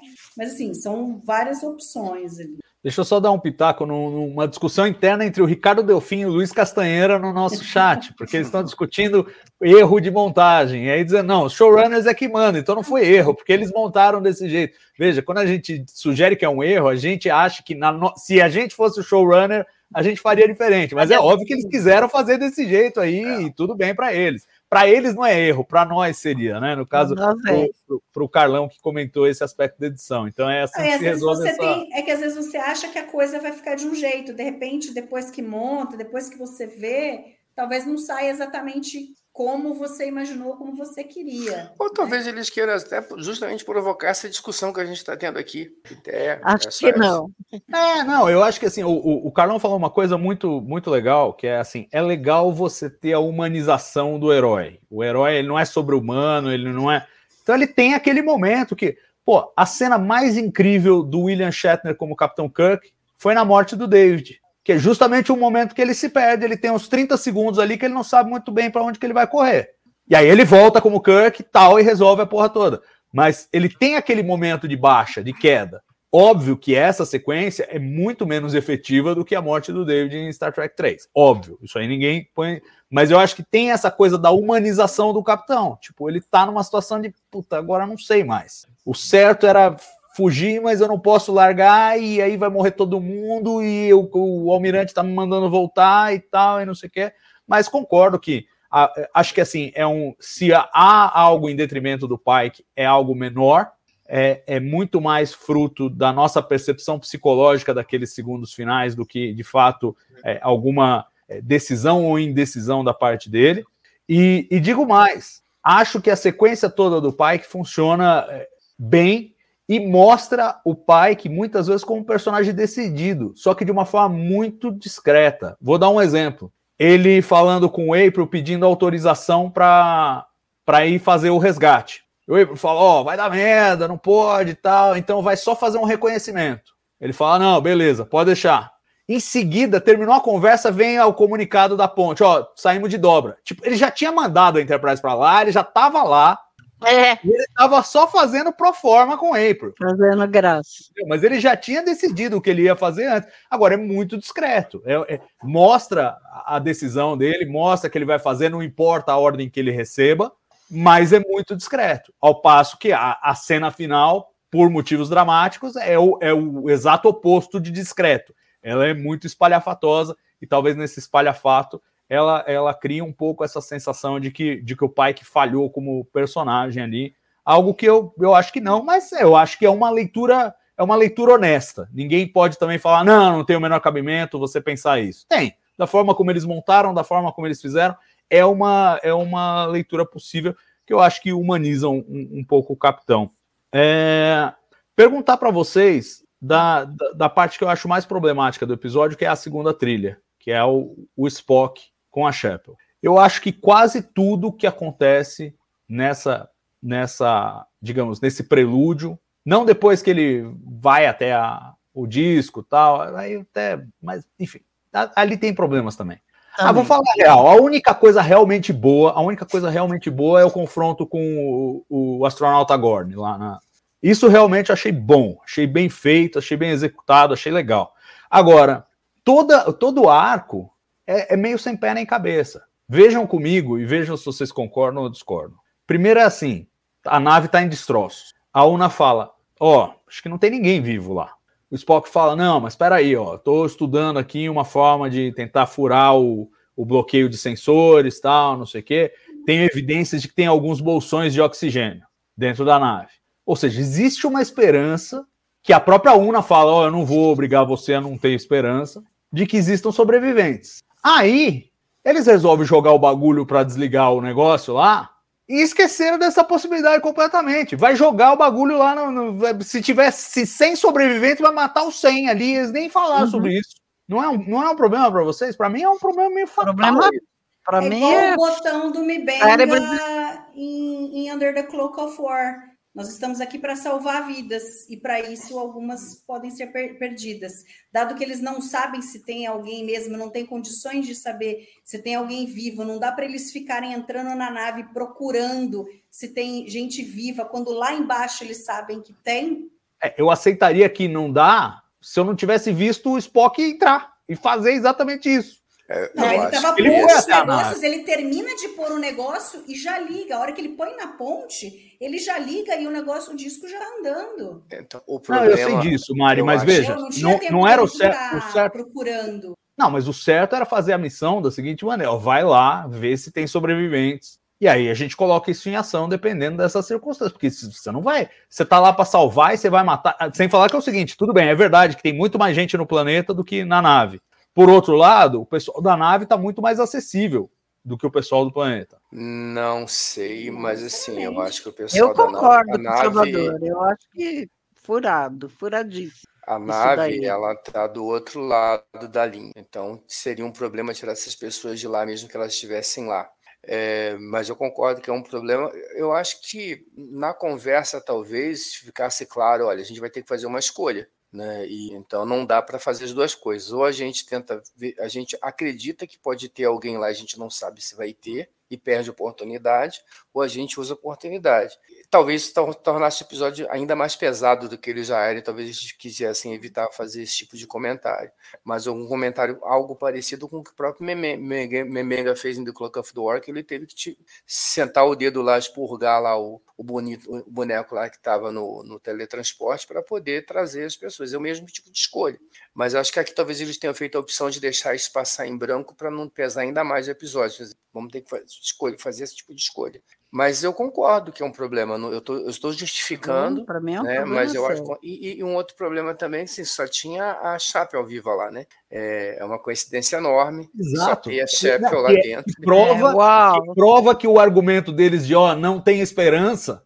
É, é, é completamente falho. É tipo, é quase fechando os olhos, vão fingir que não tem não, jeito. E ele, ele, eles também não sabiam se tinha gente viva no planeta. Porque as comunicações estavam tudo cortado. Os únicos que ele sabia que tinha lá era o Pike e os outros três, tá? Eles isso não sabiam também. Se tinha alguém da tripulação da Cayuga vivo, alguém, habitantes do, do raio do planeta, estavam vivos, eles não sabiam de nada. Então, se ele chegou na nave, dá para chegar na nave, ele podia dar uma andadinha lá e ver o tal do bolsão. Levam, é, eu acho que ele tinha uma leva obrigação, um negocinho, ou dá no mínimo, uma andadinha e ou tal. No mínimo, ou no mínimo, eles, eles podiam ter deixado a Chapel no planeta e aí ter determinado de forma inequívoca de que não havia sobreviventes na sessão disco. Aí tudo bem. Aí é uma escolha. Só que aí sacrifica a cena bonitinha do, dos dois saírem juntos eles, da sessão disco. E sacrifica também a sequência de ação da Chapel ajudar o Spock é, contra o Gorn. O que eu acho que não é uma grande vantagem. Ele poderia mas ter um... sozinho lá brigado com o Gorn, seria animal do mesmo jeito. E tem uma questão também, esse tempo também, o tal do dispositivo dá um tempo dos eventos acontecerem no planeta. Tá, e assim, então você precisa ter um tempo para as coisas acontecerem lá, mas você tem que acabar com aquilo para tirar as pessoas de lá. É, então tem essa questão. Né, você tem, e aí, de novo, a gente está na questão do orientar da trama. A trama exigia que você tivesse esse tempo em que você não conseguisse tirar as pessoas de lá, não conseguisse saber o que estava acontecendo para você poder é, é, contar essa história, mas ela, isso, em algum momento você tinha que resolver esse problema para tirar as pessoas de lá. Então tem essa questão também. É, o, o que eu acho é o seguinte, eram coisas facilmente é, resolvidas, com poucas falas de diálogo uhum. e com, é, de repente, uma escolha de ah, joga a Chapel pra lá, joga a Chapel pra cá e pronto. Porque ela ficar como única sobrevivente foi muita, muita conveniência. Da conveniência. É todo filme e ainda... de ação, sempre o, o mocinho é o que se salva, o único que se salva. Não é, é. Nada, não é nada que a gente não tenha visto... N vezes. É, não, o meu problema assim, é ela estava desacordada. Dele. Quem disse que o Gorn não passou ali e se, e se ele encontrou no, no caminho alguém que estava vivo, ele matou. Então vocês queriam que talvez tivesse sangue e tal. E aí ela está desacordada com um negócio em cima dela. Ele passou e viu, achou que estava morto e pronto, seguiu em frente. Mas assim, é que eu sei lá, eles estavam procurando sobreviventes, o Spock estava procurando, o Spock estava procurando uma, uma, uma brecha. Forma. Se ele tivesse achado uma brechinha ali só para dizer, olha, tem um único sinal de vida. E ele vai, não, eu vou com a missão, então eu vou resgatar a pessoa que estiver lá, sem saber quem é, vou resgatar, porque também tem essa, né? Tava todo mundo, ah, não, é a Chapel, todo mundo... Pô, morreu cem negros lá, duzentos negros. Você tá preocupado com a Chapel só? Né? A tripulação da Enterprise? Tem uma coisa meio, eu acho que assim, pra, pra tornar mais dramático, eles penduraram o Pike na Batel e o Spock na Chapel. Só que eles esqueceram do grande drama que é uma nave estelar destruída com uma tripulação de duzentos. Né? Então, assim, e, e, e foi muito casual. Tipo, quando... quando é, o Spock pede transporte para dois, eles imediatamente acham que é a Chapel. Você vê o sorriso. É, é isso, eu comentei, isso eu comentei contigo lá, né? É, isso realmente. Não. Isso foi a única então, coisa acho... sem sentido dessa história toda. Totalmente. Foi esse sorrisinho, a não ser que o Spock tenha falado no ouvido da, da, da Uhura, porque ele fala ali e ela continua falando e depois não aparece mais a voz do Spock. Hum, vai é, o sorrisinho, o sorrisinho eu vou passar pano. O sorrisinho eu vou passar pano. Eu não sorrisinho, passei, não. É, o sorrisinho pode ser que, de repente, a gente, eu, eu poderia, passando pano, dizer que, olha, de repente, a Oda ficou feliz porque conseguiu trazer mais duas pessoas de volta, e tem uma certa vaidade, porque eu, ela foi uma das artífices do plano que deu certo. Então, talvez a gente possa colocar nessa conta também, numa certa... Pô, ó, beleza, consegui fazer alguma coisa legal também. Mas eu... É passando pano, tá, gente? Vocês têm mais razão do que eu. Mas eu, eu vou passar pano, confesso. Vou botar aqui o meu... É, o, o problema é o seguinte, isso, isso tem me incomodado nas reassistidas. Justamente, na primeira assistida, nada disso me ocorreu. Nada disso me ocorreu. É, pra mim ocorreu vai... na hora. A única, coisa, a única coisa que me ocorreu na primeira assistida foi o fato da Chapel ser a única sobrevivente, que é uma grande coincidência. Entendeu? Uma grande e improvável coincidência. Agora... É... Depois, quando você fala, opa, peraí, então os caras pegaram a sessão disco, o Spock tinha esperança de sobreviventes, ele estava lá sondando, ele não concluiu o negócio, decidiram jogar a sessão disco na, na atmosfera, e ninguém fala, Ei, mas e, e as pessoas que podem estar tá lá, gente, tudo bem? Porque assim, se eles tivessem discutido como uma decisão muito difícil a ser tomada, mas aquela coisa, o melhor... É, temos que valor. Aí é uma coisa. Outra coisa, tipo, era um, foi um não problema, não, tipo, não, já morreu todo mundo. E aí, para contrariar, sobreviveu uma pessoa, né? Então, assim, é, vai, vai gerando, vai gerando, eu acho que um certo, essa parte, essa parte do, do Spock com a Chapel, eu acho mal resolvida, e tudo porque eles insistem também em manter esse arco vivo, episódio após episódio, quando eles podiam ter, dessa vez não teve isso. Eles podiam ter evitado isso, não precisava, eu acho, não precisava. É, e aí fizeram, e acho que pegaram atalhos, pegaram atalhos, faltaram falas, faltaram justificativas para tornar essa história mais robusta. Se o Spock tivesse na Enterprise já visto, olha, tem um único lugar da nave que tem oxigênio, vai durar uma hora. Se eu fizer a missão, vou até lá, vejo se tem alguém vivo ainda e, e volto, instalo os retrofoguetes e resgato a pessoa, ótimo, estava resolvido o problema. É, tem essa outra, esse outro problema de só eu poderia fazer isso. isso é, próprio. Isso daí. Pô, também... Como assim? Ninguém treina fazer até agora. Atividade essa veicular? E não é nada de outro planeta. O cara vai até lá, numa velocidade modesta, pluga uns bagulho no chão. Né? Não é uma coisa de... Enfim.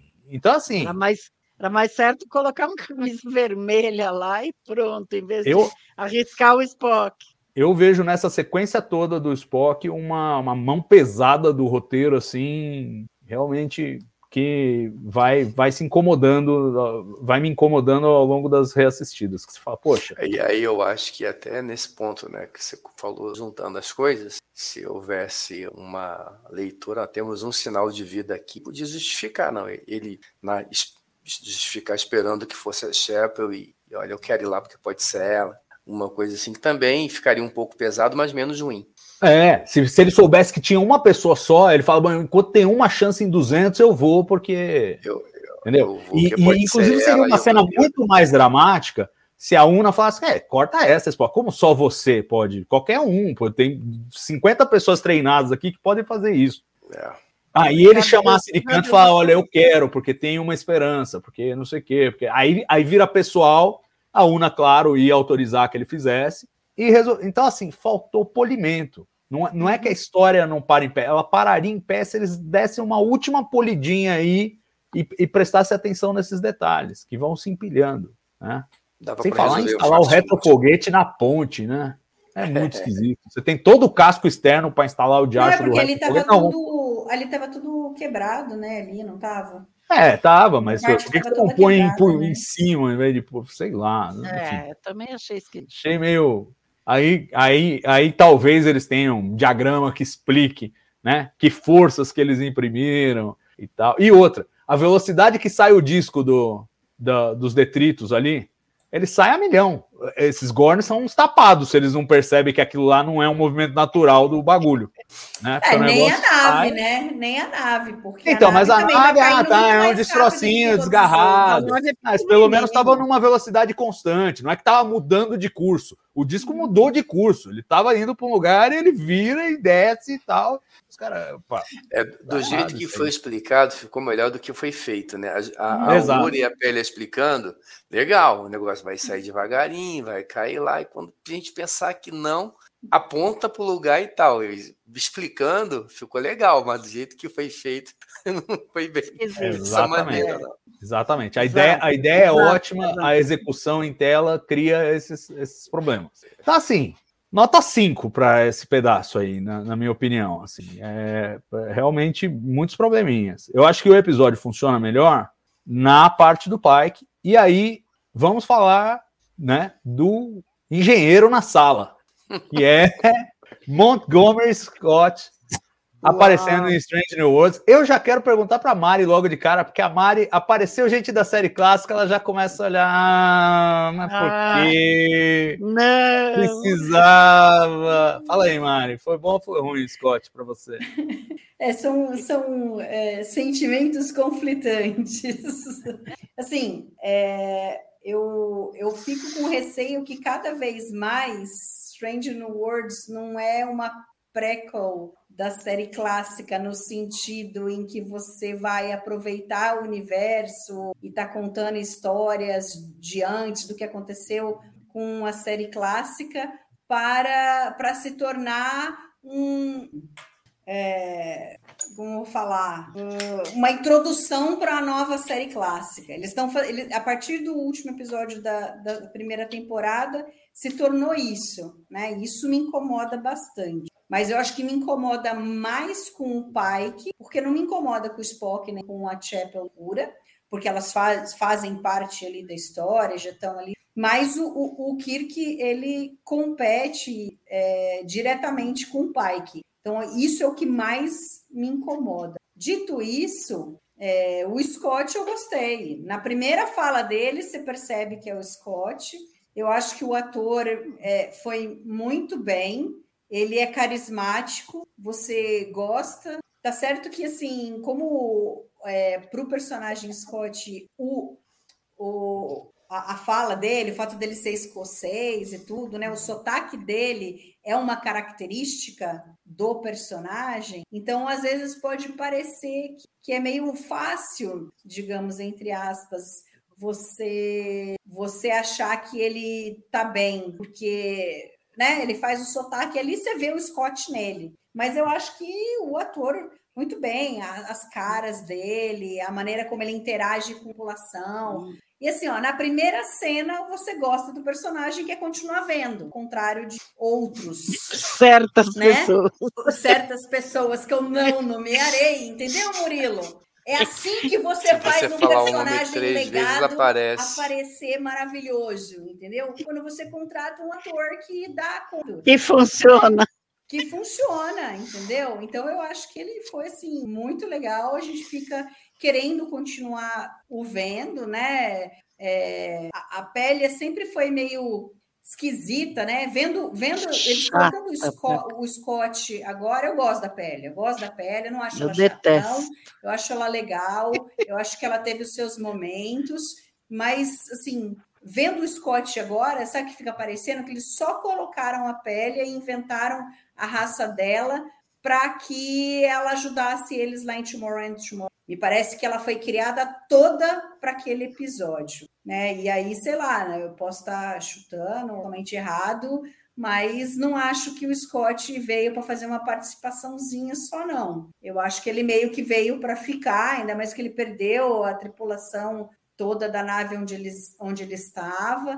Pode ser que ainda tenha uma transição aí da pele, ainda um pouco Enterprise... ela meio como uma mentora do, do Scott, e, mas aí ele vai, vai ficar, porque o conhecimento dele, da Enterprise, se a gente for pensar, é muito grande para ele ter entrado na Enterprise uh, lá quando o Kirk começou, né? Começou a série clássica. Então, eu acho que é, é bem factível que ele já, já tenha passado um tempo na Enterprise antes, embora isso nunca tenha sido falado. Boa. E você, Lúcia, o que, que você achou da, da introdução do Scott? Aproveitando para perguntar uma coisa que o pessoal estava repercutindo aí no chat. Você acha que ele se parece mais com a interpretação do Simon Pegg nos filmes da Kelvin ou do James Doohan na série clássica? Quem eu é mais que ele... do Scott? Eu achei, eu achei que ele parece mais que o James Doohan, mas o sotaque dele é verdadeiro. O do James Doohan era horroroso. Cá entre nós aqui, o cara é canadense, não tinha nada a ver com o, o sotaque. O sotaque escocês não tinha nada a ver. Esse não, esse é um escocês legítimo. Eu gostei muito também. A hora que ele começou a falar, já descobri que era, adorei. Eu acho ele parecido até com o James Doohan. Eu fiz até uma, duas fotos assim juntas, que um é bem parecido com o outro. Uh, o pessoal está até falando aqui no comentário que o problema é que ele é muito mais novo do que era o James Doohan, tá? O outro nem conta, porque o outro é outra linha, linha do tempo, né? O linha alternativa. O Simon Pegg, eu gosto dele, gosto demais dele, mas não conta porque ele é de uma linha alternativa. Então, eu, eu adorei, eu achei muito bom o, o Scott, já fazendo gambiarra, que ele sem parar fazia na...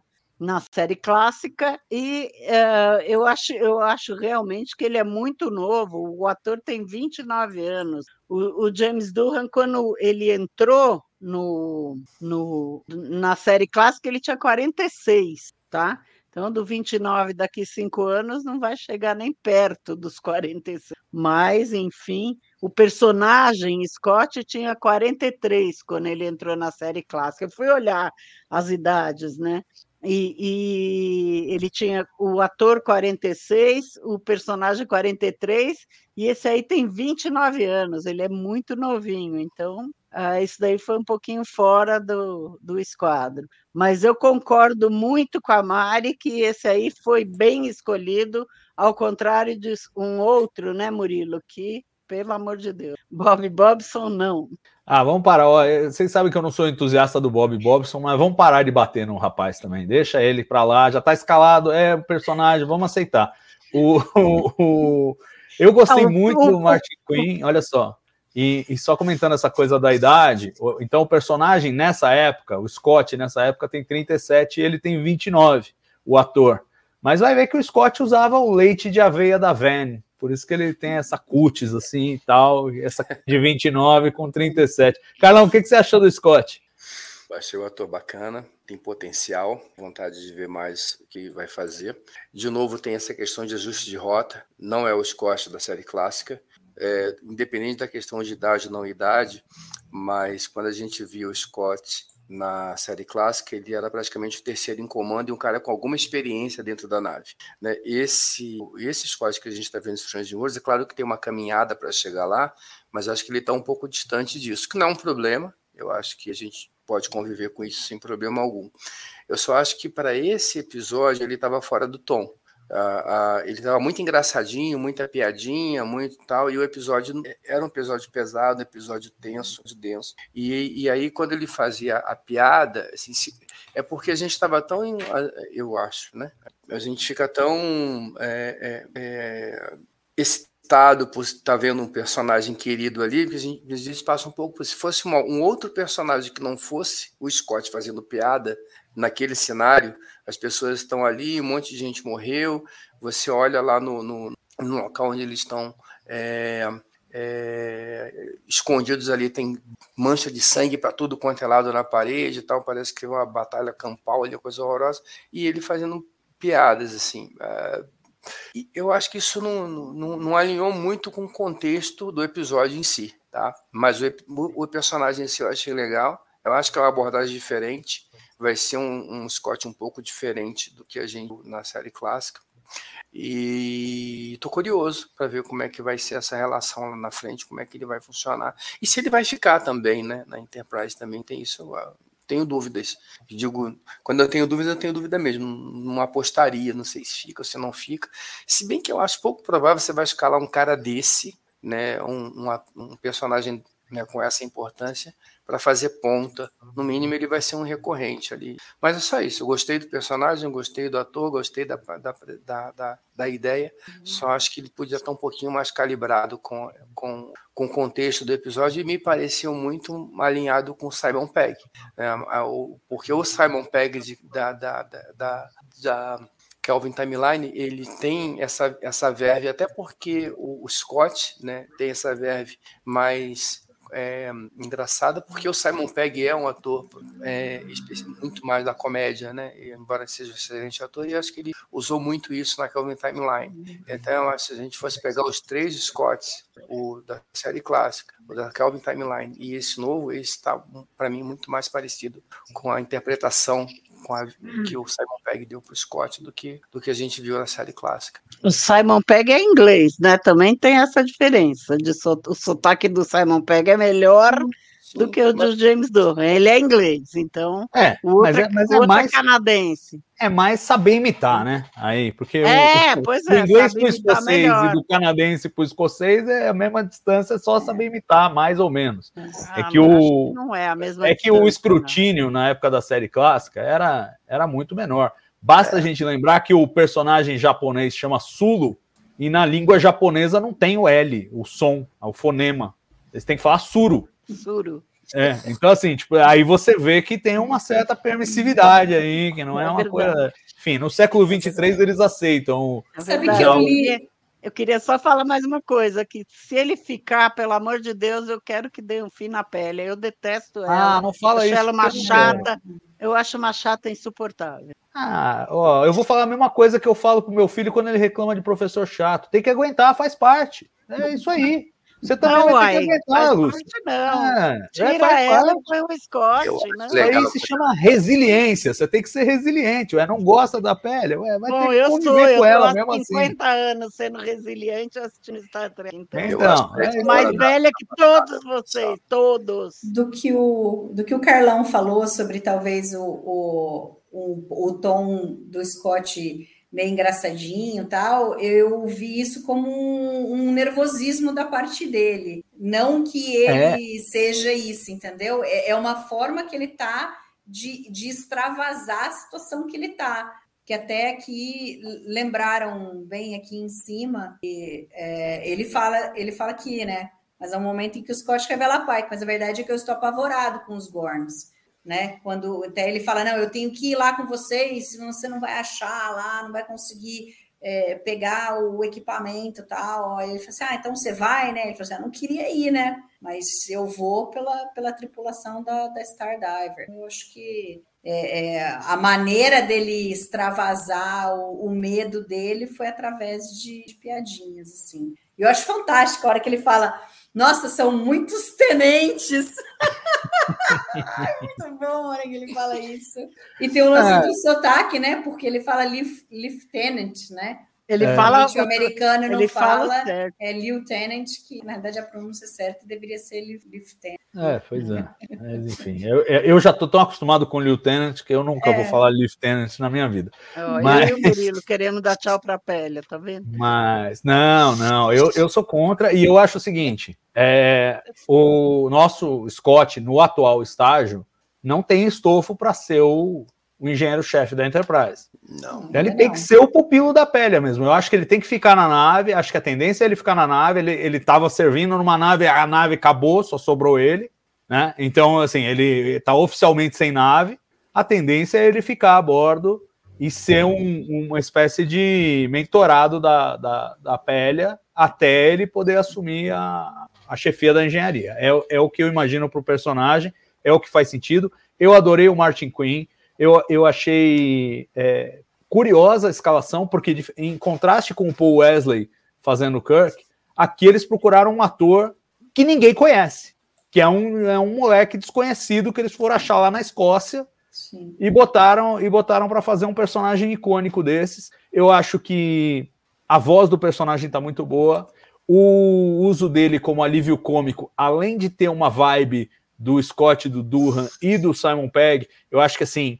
Na, é engraçada a mistura. Eu acho que nas expressões faciais ele é mais James Doohan e na fala ele é mais Simon Pegg. Então assim, é uma, é uma combinação exótica ali de variações do, do personagem, além do que ele como ator mesmo traz. E eu compro totalmente o, o, o humor como, como nervosismo. É, as pessoas em situação de desespero reagem das mais variadas formas, e eu me lembro uma vez fazendo um voo terrível de Porto Alegre para São Paulo, que eu achei que o avião ia cair, que eu ia morrer, eu comecei a fazer piada, de nervoso.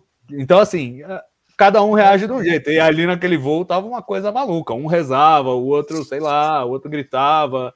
E eu comecei a fazer graça. Era... É, é estranho. As pessoas reagem de maneiras estranhas em situações extremas.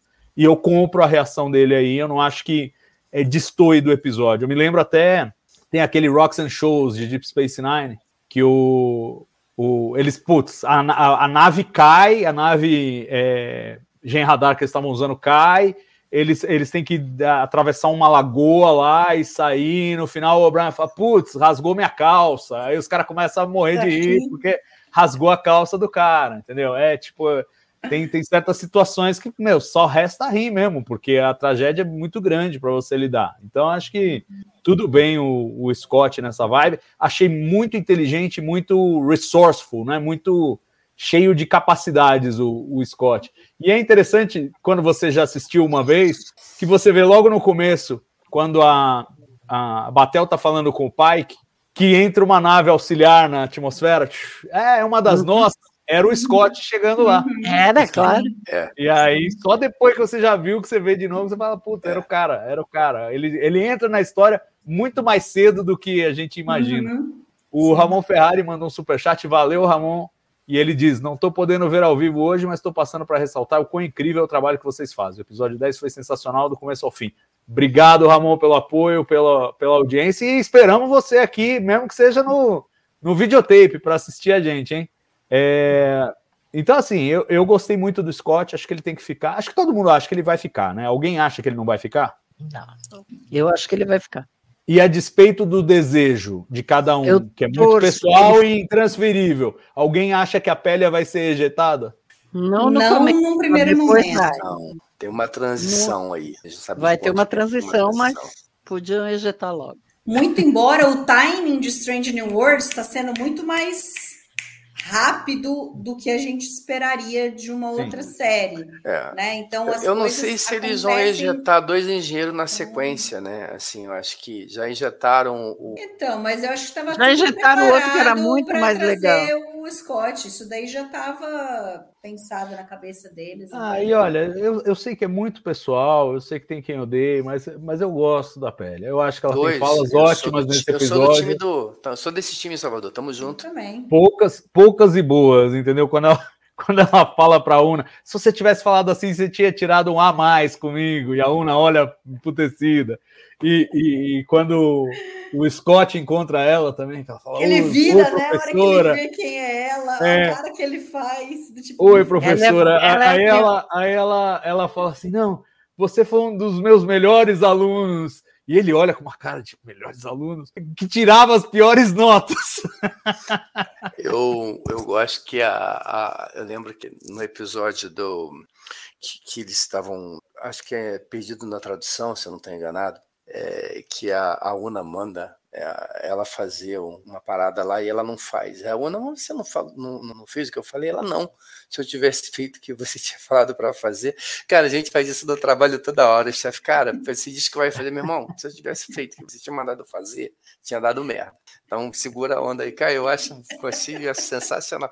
E você tem que ter estofo para fazer isso, né? Para não olhar para a divisa e baixar a cabeça. Então, ela é essa personagem que... Não, chegar lá um almirante ali, ela vai falar e sifo, entendeu? Uhum. Acho que é muito legal ter alguém com essa, com essa, com essa, com essa Os pegada. Milhares no... de anos dela é... validam ela fazer esse tipo de coisa, né? Tô nem aí. O que eu, eu acho que ela passeio... devia ter sido professora de todo mundo, de todo Isso mundo, per... sem exceção. É... Porque ela é de quase todo mundo, engraçado. mas ela devia ter sido de todo mundo. É... Todo mundo passou engraçado. pela pele. Uhum. Mas, enfim. Bom, acho, acho que pelo menos mais uma temporada dela nós teremos. Acho que é inevitável. Acho que eles não fariam essa transição fora de tela. Ela, ela não morreu. Meia, meia temporada. Vamos ver, pode acontecer. Vamos ver. Mas eu, eu espero que ela fique mais. É... Vamos falar um pouquinho do, dos aspectos é, técnicos. O que, que vocês acharam do, do trabalho com os Gorns do ponto de vista de produção? As, aquela mistura que eles estão fazendo de... É, marionete com C G I, e aqui nós temos numa evocação da série clássica, é um homem no traje, o, o Gorn adulto é um homem no traje mais uma vez, E eu achei extremamente convincente quando você tem cenas abertas aí, é C G I, então quer dizer, toda essa combinação de, de elementos. Mas eu gostei muito do trabalho dos, dos Gorns e daquele visual, e tive uma sensação, primeiro quando a, a nave Gorn está chegando na colônia, uma coisa Independence Day, né? A nave gigante não, entra e, e projeta uma sombra na cidade e tal, sim. E depois uma vibe Jurassic Park, quando eles estão passeando pela cidade meio deserta ali. A, se a, a, as tramas dos Gorns, com eles fechados na nave, como foi em All Those Who Wander, é, dava aquela sensação de Alien, uma coisa claustrofóbica, aqui com o ambiente aberto, me evocou mais uma coisa Jurassic Park. Queria saber o que vocês acharam dessa, desse, desse uso dos Gorns e da parte técnica mesmo, como eles foram executados, se as cenas agradam, se a aparição deles agrada. Fala aí, Mari. Não, e a, acho que a cena da Batel é o que mais pareceu Alien, né? Eu acho que o Gorn olhando para ela ali, que ficou os dois a cara ali, pareceu muito, muito Alien, mas, mas eu acho que é uma combinação. Realmente aquela cena, a hora que eles falam que tem um monte de, de Gorns vindo, que eles se escondem na barbearia e passa aquele monte, passando pelas, pelas caixas e tal, é, é muito bem feito. Eu muito acho que a combinação... Bem. Dos efeitos ali, muito legal. Eu acho legal eles montarem a coisa toda e, e não simplesmente é, colocarem tudo no C G I, né, só na pós-produção. Eu acho que para os, os atores isso também faz uma diferença incrível, em que você está contracenando, você está vendo o que está acontecendo ali, né? Meu, os caras são fantásticos, oh, né? Tem a mão do cara ali, mas tem o cara com controle remoto, que ele mexe o olho, mexe a cabeça de um do outro, né? Então o Gorn adulto, o cara já é alto, e aí ele põe aquela roupa e o capacete vai por cima, né? Ele está na altura do pescoço, que inclusive eles, eles fizeram de um, pescoço, eles, né? ele, eles fizeram de um, de um material em que ele consegue enxergar, que era fundamental para o ator poder se movimentar ali, fazer a cena, o Spock, sem parecer que ele, né, uma barata tonta ali, né? Ia ser muito difícil. Então, é muito legal. Eles põem o capacete, um cara controla o olho, o outro controla a boca, abrindo e fechando, né? E aí depois eles devem dar aquela retocadinha, tal, na pós-produção, com efeitos especiais, tudo. Mas eu acho que a, a, toda a criação dos Gorns aí, desde os pequenininhos até o adulto, assim, valores de produção, assim, são fantásticos. Não deixa nada a desejar, você tem medo daquela criatura, não é uma coisa falsa, né? E aí a beleza de você poder trazer os Gorns hoje, quando a gente vê a Arena, aquele lagartão lá, aquela, aquela vestimenta que o cara tinha, né? Mas, assim, era o que era possível fazer naquela época, uhum. Né? Não é que eles eram toscos, não, não tinha como fazer diferente, não tinha efeito especial, não tinha a, a quantidade de de possibilidades que se tem hum. hoje, né? Então, é legal você poder ver esse alienígena agora dessa forma é, tão elaborada que a gente está vendo. E, ao mesmo tempo, você vê o carinha lá do Arena. Embora ele não tenha um rabão, nada, né? Você pode pensar, ah, alguns cortam rabo, outros não gostam de ter rabo, outros não gostam, né? Igual, né? Sei lá. Que nem mas, cachorro. Assim, é, ué, não tem cachorro que tem rabo, tem cachorro que tem é, rabo, tem gente é. que tem cabelo comprido, tem cabelo curto, sei lá. Mas, assim, é, é, você vê, ainda mais porque a cena com o Spock e a Chapel e o Gorn adulto, como é no, na gravidade zero, os movimentos são mais lentos.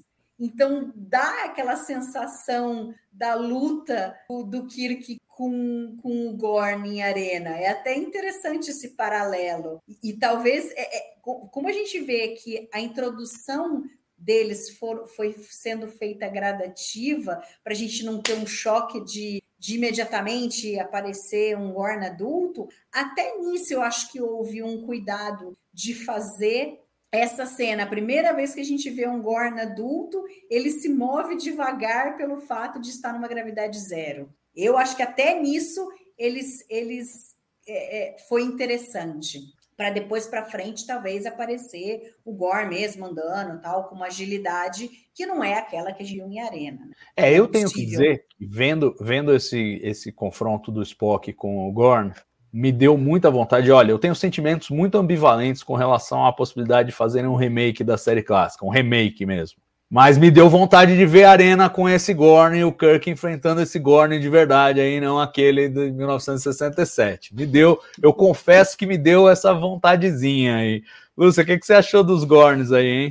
Eu adorei os Gorns. O, o Gorn de, de traje espacial foi assim, sensacional, achei maravilhoso. E, e essa junção de boneco com C G I, com o cara vestido de Gorn igual do, do Arena, eu achei maravilhoso. Esse, esse uh, The Red Room que mostrou tudo foi genial. Eu achei fantástico. Eu queria ser o Will Wheaton para o Gorn me morder, que nem mordeu ele. Achei muito bonitinho, muito lindo. E eu, a, eu acho que... A, a, eu acho, eu estava pensando agora, vendo a Mari falar... Quer dizer, foi um episódio da série clássica e virou todo esse auê para o resto da vida, aquele Gorn, aquele lagartão mal vestido, horroroso, com roupa de pedrita, como alguém falou aqui no, no chat, e virou um ícone. Então, é, eu acho incrível, tá certo? E adorei que eles refizeram tudo. Os bebezinhos são bonitinhos, mais ou menos bonitinhos. Eu não acho que é filme de terror, para mim não deu essa impressão de ser terror, né? A hora que eles passam ali, que eles estão na barbearia e os, a, a, eu acho que são os adolescentes que passam e um colaborando com o outro e conversando, uh, foi muito bem feito, muito bem feito. Agora, a luta em gravidade zero é maravilhosa, é sensacional, acho que foi muito, muito bem feito. O que não funcionou no Na, na dança da, da Una com, o, com a La'an, funcionou agora nessa luta. Achei maravilhoso. Também achei. E, de, também. E complicado, né? De botar o cara no teto, né? O, o, ele é enorme, a, a, a fantasia é enorme, pesa uma tonelada. Então, achei muito bem feito, muito. E aquela... aquela eu não vi, desculpa, mas eu só vi um Alien e não vi, porque eu não sou de filme de terror. Mas que aquela cauda, quando o Spock está lá e a cauda aparece assim atrás dele, que tem uma cena igualzinha em um dos aliens, que eu não sei qual é, porque eu... mas eu li isso. Boa, então com essa já são pelo menos duas referências claras aí à, à, à franquia Alien, que foi a, a, a vibe do, da primeira aparição dos Gorns lá atrás, né? Em All Those Who Wander é. Era muito a cara de Alien era mesmo. Muito a cara de Alien. Aqui acho que já aparecem outras referências, mas ainda tem, ainda tem esse peso, esse peso significativo de Alien. Eu senti que no tom do episódio bem menos do que, do que All Those Who Wander, por conta daquela coisa da claustrofobia. Verdade, né? Verdade. Que aqui é, é mais expansivo, mas enfim, tem essas referências todas. Carlão, eu quero saber, cara, os caras estão desenvolvendo aí os Gorns, inventaram essa aí de que eles reagem a explosões solares e tal, e aí dá, dá uma fome neles, dá uma fome maluca quando eles veem as explosões solares. É... Onde isso se encaixa na sinopse do trezentos e um, já que você teve acesso aí prévio? O modo de você falar demais é isso, né? Se coloque, se coloque em encrenca. Não, encrenca. É... Esse, eu não sei, eu, eu, embora tenha ficado muito claro que era uma coisa mais, o Kirk, o Sam Kirk, é, que era uma coisa mais é, fisiológica ou biológica, talvez possa ter alguma coisa de sagrado também, não sei, né, em relação à questão da luz, talvez a, a, a tra... eles tenham corrido para aquele planeta lá, vamos descobrir que aquele, não, que aquele, aquele sol é um local importante para eles, alguma coisa assim, não sei, eu, eu realmente não parei muito para especular sobre isso, não, tem, tem, mas eu nesse, eu, nesse momento, eu, eu, eu não me ateria muito a essa questão fisiológica, aquela questão de ser um enxame de abelha e tal, embora tenha ficado claro isso no, na maneira como ele explica o fenômeno. Mas como ele está fazendo uma suposição, é uma abstração, talvez a gente possa ter um outro tipo de desenvolvimento para essa questão e que tenha talvez até a ver, que desemboque talvez nessa... um eventual tratado que venha a acontecer, de eles preservarem algumas ações e não tomarem algumas ações porque isso talvez incomode, não sei. Eu, eu, eu fiquei um pouco na dúvida sobre isso, não é um tema pelo qual, qual me, eu me debrucei muito, não. Acho que, mas com certeza vai ter algum desenvolvimento relativo a isso, mas eu não sei qual. Tem, talvez não seja uma coisa tão fisiológica assim. É, o Vlad pergunta aqui, então a cena do Gorn na nave auxiliar era tipo animatronic, nos destroços do espaço era C G I? Bom, Vlad, como, como a Lúcia falou no começo, o, o pessoal da Legacy Effects, e não dá para elogiar o bastante a Legacy Effects, hein? É, é, foram esses caras que criaram ninguém mais, ninguém menos que o Baby Yoda, então daí vocês tiram é, o, o nível de qualidade que os caras têm, trabalharam com o Jim Henson, aquela coisa de Muppets e tal, então uhum. é, é, tem uma tradição muito, muito grande É, nesse tipo de trabalho, eles gostam de combinar vários, é, várias técnicas diferentes. Então, eles têm três tipos de Gorn. Tem o Gorn recém-chocado, que é o bebezinho, tem o Gorn meio adolescente ali, é, que foi o que estava na nave auxiliar, e tem o, o Gorn é, adulto, que a gente viu na, na Cayuga. E aí é o seguinte, o, o Gorn é, recém-chocado, ele é cem por cento marionete. Ele é só marionete, os caras só mexem com, mexem os pauzinhos lá e fazem as, as patinhas mexer, a boquinha abrir e tal, não sei o quê. O, o Gorn adolescente, ele é uma mistura de marionete com é, animatronic. Então tem, tem certas partes que, por controle remoto, os caras piscam o olho, mexem a boca, não sei o quê, não sei o que lá. E o, e o Gorn adulto, ele é um cara num traje com a cabeça do Gorn é, como um, um animatronic. E uhum. para tomadas mais abertas, eles fizeram o Gorn C G I também. Então eles têm o, o... Quando o Spock vai enfrentar o Gorn adulto lá, a tomada mais aberta que aparece ele pendurado na ponte e tal, não sei o quê, é, que você vê ele inteiro, o rabo se mexendo e tal, aquilo é C G I. Quando você vê o rabo enrolado já no pescoço do Spock, aquela parte do rabo foi construída, é física, uhum. tá ali mesmo no pescoço do, do Ethan Peck. E, e, e o cara no traje também na luta, aquela mão em cima do capacete do Spock também é, é real e tal. Então assim, eles usam essas combinações e no final ainda dão um tapa em todo o material com C G I para dar uma aumentada no, na, no, no efeito, né? E isso somado ao fato de que a maior parte das cenas eles aparecem muito pouco, né? São poucos frames, assim, são cenas rápidas com as criaturas, é, acho que torna bastante efetivo. Deixa eu agradecer o Microcerto aqui pelo superchat. E ele comentando que o Strange New Worlds três zero um nunca chega. Pois é, a gente vai esperar um longo tempo aqui. Muito tempo. Agora, por falar nisso... Só uma, uma observação rapidinho. É, enquanto você falava, uma coisa, que, um paralelo que eu, que eu faço, que tem nada a ver, mas que eu me... em relação a essa questão do, do Gore, é, é o impacto que isso tem, me lembra um pouco o impacto quando a gente viu o Odo, a primeira vez Deep Space Nine, fazendo a, a, a, a, a mutação, né, se transformando, porque isso naquela época era uma coisa, assim, a gente só tinha visto aquele Exterminador do Futuro, Exterminador do Futuro dois, e logo na sequência de Deep Space Nine não tinha lugar nenhum, aquilo foi uma... foi um evento na época, o Odo se liquidificando ali, e agora... talvez não com o mesmo impacto, porque o que a gente viu em Strange é, seja uma coisa mais comum para as séries de T V, mas em jornada não é tanto, né? Esse, né? A gente tem um, esse tipo de trabalho. Então é uma, uma, uma, uma relação, para mim, que eu faço em relação a isso. Tipo, na época, é, é, é, o cuidado que o pessoal teve com, em fazer essa cena, né, com, com o Odo, e isso depois criou um problema para a série, porque você não podia ficar fazendo isso toda hora, não era barato, e agora com Strange New Worlds um paralelo em relação a esse cuidado com, e com uma tecnologia que não é comum ser vista em jornada. É, não, e o pessoal lá da Legacy Effects comenta que o, o processo de criação dos Gorns envolve também essa análise de orçamento, porque assim, uma coisa vai ser um alienígena da semana que vai aparecer em um episódio, os caras podem gastar mais naquele. Agora, se é, um, é para ser um vilão recorrente, que vai aparecer várias vezes, aí eles têm que levar outras considerações é, na hora de produzir, para tornar aquilo praticável e repetível, né? Então, acho que são, são vários elementos que entram na recriação, para mim, muito boa. E aí o pessoal estava comentando aqui, o... na verdade era o seguinte, eles tinham falado dos, dos, dos Gorns na nave, acho que o Ralph falando, quer ver o... o é... O Ralph, Ralph Pinheiro falou, quero ver os Gorns sem capacete caso abordem a nave para resgatar os prisioneiros. Eu quero ver a roupinha de Pedrita. Eu quero ver. Vocês não querem ver? Eu, eu quero também, ver. Eu quero. Eu quero. Eu quero. Tem que ter um capitão lá que tem roupinha de Pedrito, senão eu vou ficar meio decepcionado. Eu vou, a roupa eu do vou... capitão vai ser a roupa de Pedrito.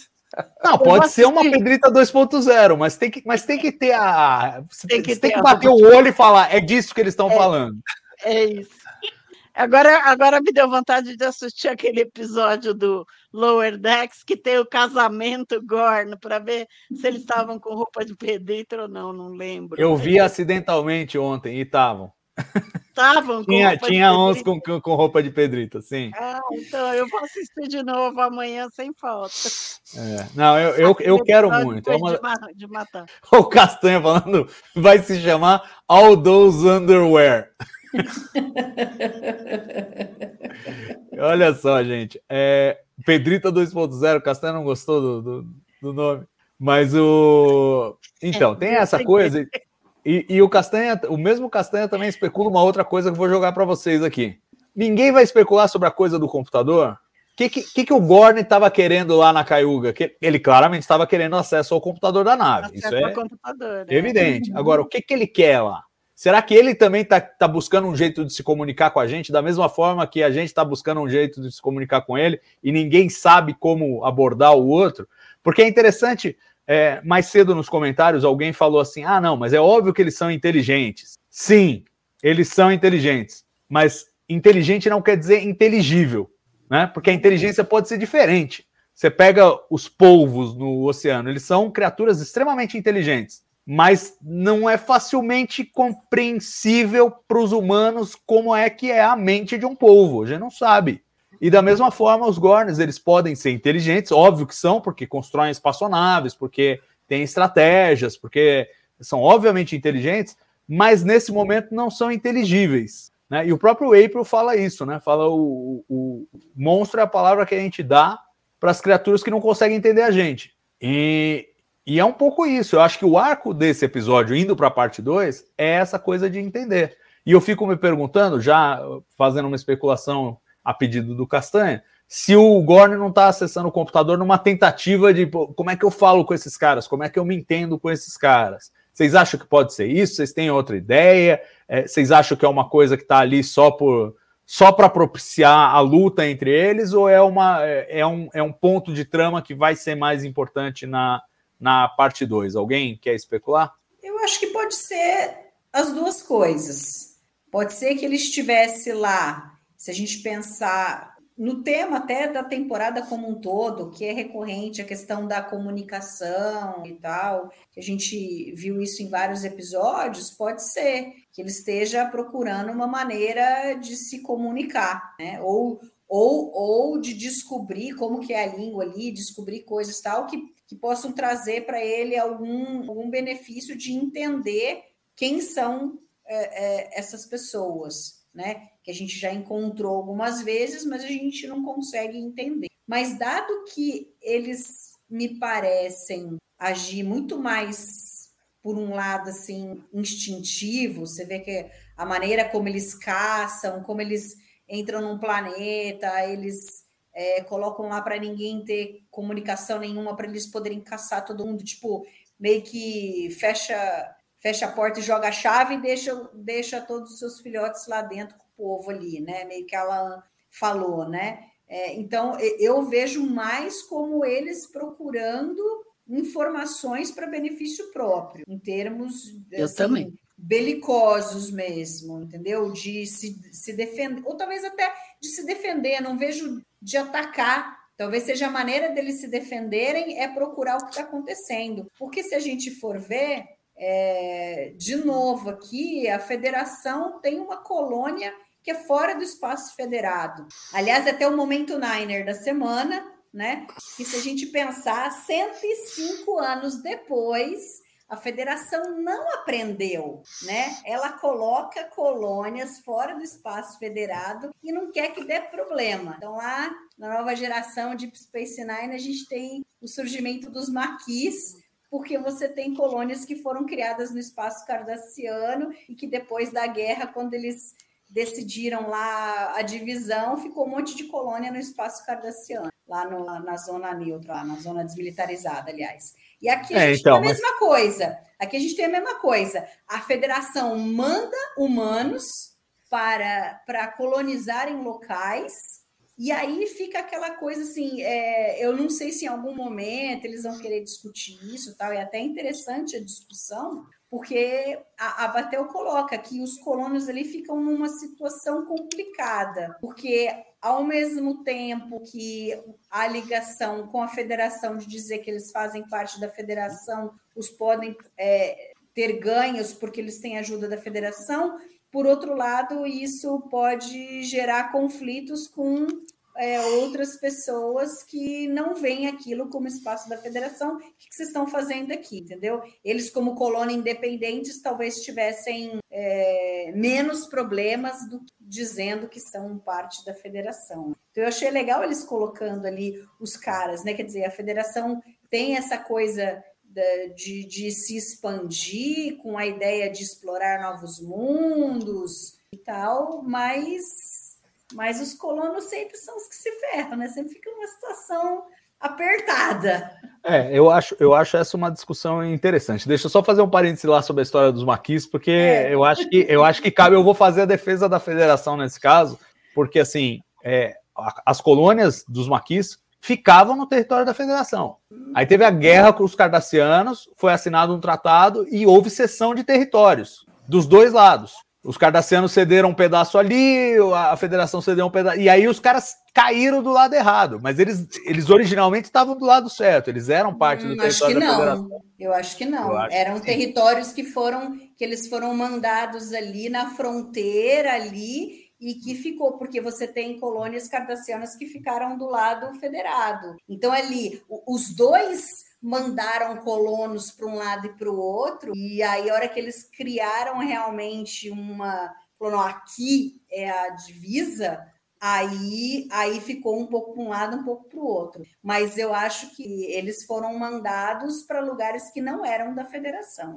Eu não lembro se em Journey's End... se aquele, aquele, aquele pessoal lá é, estava em espaço federado, onde eles não estavam, não era? Porque eles até, depois eles diziam que eles não queriam, não queriam fazer parte da federação. É, eu acho o seguinte, se houver Enfim. alguém, alguma boa alma aí no, Disse o no nosso que, chat... Que eu tô oh, certa, então, o Murilo, que está... De repente ele pode pesquisar lá no Memorial e trazer a informação para a gente, enquanto a gente discute esta colônia deste episódio, que seria mais importante para nós agora. E eu acho assim, também faço uma leitura diversa nesse caso. Para mim, eles não são uma colônia da federação. Eles são, é, é uma colônia fundada por cidadãos da federação, fora do espaço fora da federação. E que eles têm, quando a Batel fala o negócio deles é, se juntarem à federação, é uma dúvida que os colonos têm. Eles, eles pensam, pô, talvez seja bom, porque aí a gente tem mais apoio, mas também vão colocar um alvo na nossa cara, porque quem quiser atacar a federação vai poder atacar a gente. E o, o próprio April falando, não, ó, em tese os Gorns não estão atacando a federação, porque isso está fora do território da federação. Não, tudo bem, fica tranquila. Estão fora do território da federação. Me dá a entender de que não é uma colônia que faz parte da, da federação como território. Tipo, os, os cidadãos da federação que fundaram a colônia, saíram da federação, foram lá e fundaram a colônia. Mas é um, um planeta independente, eu acho. E que recebe suporte federado, porque, claro, você vai ajudar. Agora, se aparece alguém e fala, ó, oh, não pode mais, aí eles estão rifados, que foi exatamente o que aconteceu nesse episódio, né, eu acho. Não, eu entendi que eles, que eles... é uma colônia federada fora do espaço da federação. Mas não tem... Eu não entendi. Pode ser isso. Mas como pode ser uma colônia da federação? Porque, assim, se a Porque colônia da federação, mandaram. o espaço é da federação. Não uhum. precisa ser contíguo o espaço para ser da federação. Né? Você pode ter um espaço descontíguo. Você pega o Alasca, por exemplo, é território americano, mas não está colado nos Estados Unidos continentais. Né? É, eu acho que não precisa ser contíguo. Não faz sentido para mim. Mas eu, eu reconheço que é um ponto é, controverso. Até porque na, na, nas infografias, lá no, na, nas artes de tela, aparece Federation Colony. Eu vi até o Tribble discutindo, é, o Lorca Tribble discutindo uhum. isso no, no Twitter lá, a gente trocou umas mensagens. É, porque nas telas que aparecem, diz que é uma colônia da Federação, mas para mim não faz sentido ser uma colônia da Federação e não ser o espaço da Federação. Como é que a Federação põe uma colônia num espaço que não é dela? Se a colônia é dela, o espaço é dela. De quem seria o espaço? E, mas também o que, que determina o espaço da Federação? Acordos. É, acordo. E ali, obviamente, os Gorns acham que aquele espaço é deles. Não tem Exato. Acordo entre Gorns e a Federação. Então, a priori, a Federação vê aquele espaço como um espaço a ser, a ser é, é, colonizado. É, que, não que é, é o mesmo que problema é de Sexto dos Três. Entendeu? Exatamente. Isso, Exatamente, três, igualzinho. É Inclusive, em, em, em Arena, o pessoal com, tem esse comentário, né? De que é um local sem... Não tem nada ali. A Federação acha que não tem nada ali e dá de cara com os Gorns. Então, então mas é aquela coisa. Se a Federação acha que não tem nada ali e funda uma colônia, na prática ela está dizendo, agora é meu território. Exato. Tá Porque não tinha nada e agora é meu. Mas Exato. Aqui eles especificam, não, tá fora do território da Federação, então não faz... O próprio April fala isso, né? E nesse é. tema, é, não sei se eu estou simplificando da... a questão, mas assim, por exemplo, eu sou um brasileiro, aí se eu sou brasileiro e eu vou lá dentro dos Estados Unidos e eu crio, crio um bairro lá, eu sou, não é um bairro brasileiro, é um bairro de um brasileiro. Entendeu? Da mesma maneira que os caras da Federação podem ter ido para lá, mas não, ó, meu, eu não, eu, a, a Federação não pode impedir a pessoa de ir, assim como não podia impedir o, os caras lá de criarem as colônias no espaço da Cardassiano. Mas já que está lá, vamos tentar ajudar. Mas assim, não é oficialmente uh, um, um espaço que a Federação entenda como sendo jurisdição dela. Eu acho que eu fiz essa leitura também, até é. porque, o, o, o, o, como o Salvador falou, o April deixa bem claro, eles não estão em espaço da Federação. Então, não é uma colônia da Federação, uhum. é uma colônia de cidadãos da Federação, que é diferente. É, o Memorial uhum. Alpha fez essa mesma leitura. É, aqui no, no setor, tentando olhar aqui no... E, ó, o Murilo aqui foi no Memorial Alpha e constatou que eu estava correto, ó lá. Isso dos Maquis, é outra, outra história, mas... No fim, a gente sempre volta em D S nove. Ah, claro. claro. Tem que voltar mesmo. Eu quero um crossover de Deep Space Nine com a Pélia. Aí a Lúcia vai gostar. Nossa, eu, eu desligo a televisão e...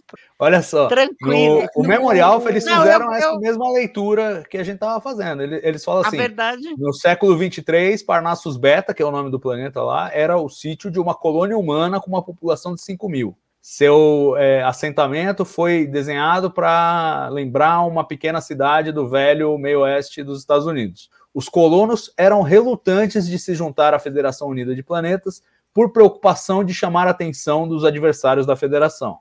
A frase é ambígua, sabe? Você pode, sei lá, pensar nos, nos dois coisas, porque ela fala assim, ah, ser membro da Federação pode protegê-los.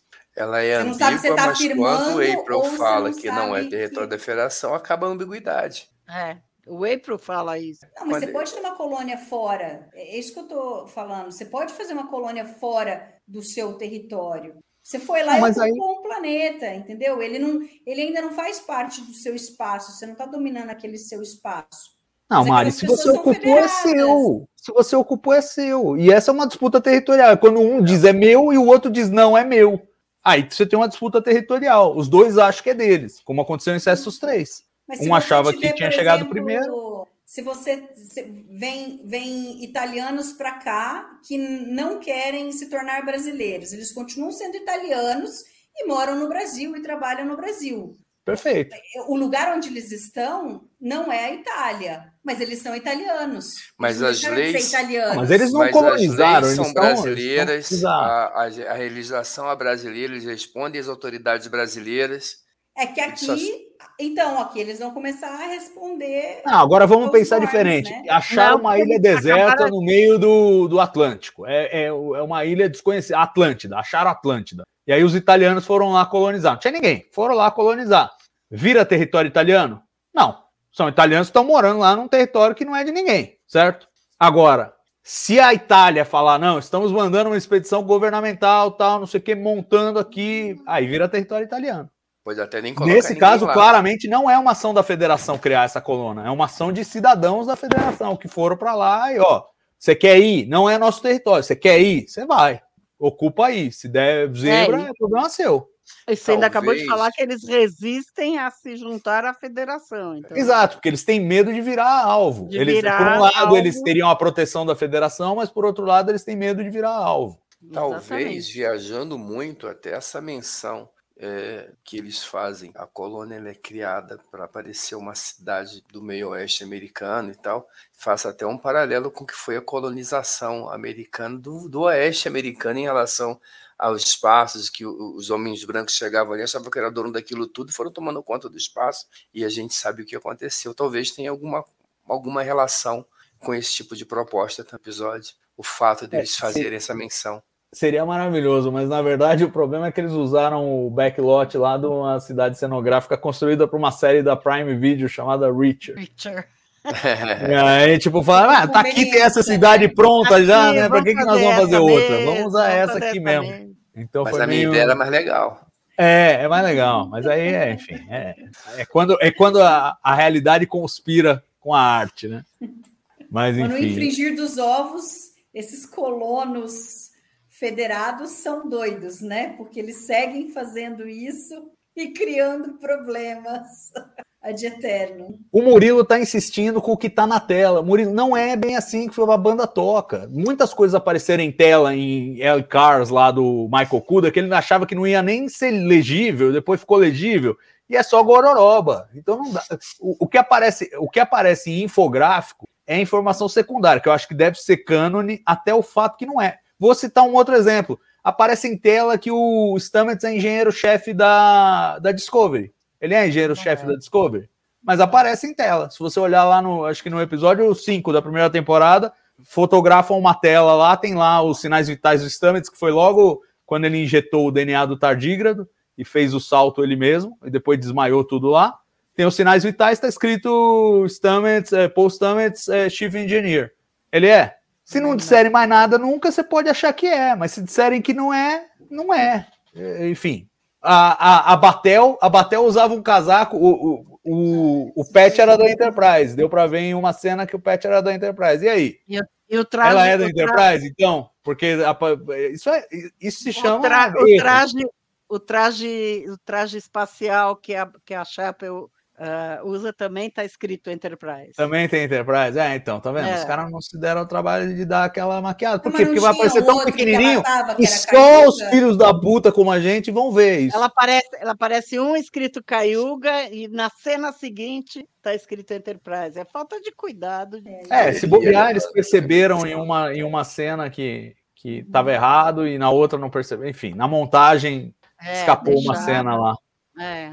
Ó, o Microcerto mandou um superchat, fala, a comparação é a potência atual que vai em outra região do mundo proteger os seus cidadãos. Os Estados Unidos, França, Rússia, etcétera, fazem isso. Fazem isso, mas nos limites, né? Então tem a embaixada, que pode ser, servir de abrigo, pra, mas eu não, você não pode invadir um outro país porque você vai cuidar dos seus cidadãos. Muito pelo contrário, quando vai dar merda no outro país, você liga lá e fala, cidadãos do meu país, saiam fora Ai, daí vale. que vai dar merda. Então, que é o limite que você tem, entendeu? E no máximo você pode usar a embaixada como, como recurso. Qualquer coisa diferente disso é invadir o país dos outros, que é verdade, essas potências têm essa mania de fazer também, mas não é, não é Aí bem é proteger os cidadãos, é invadir o país dos outros mesmo. É...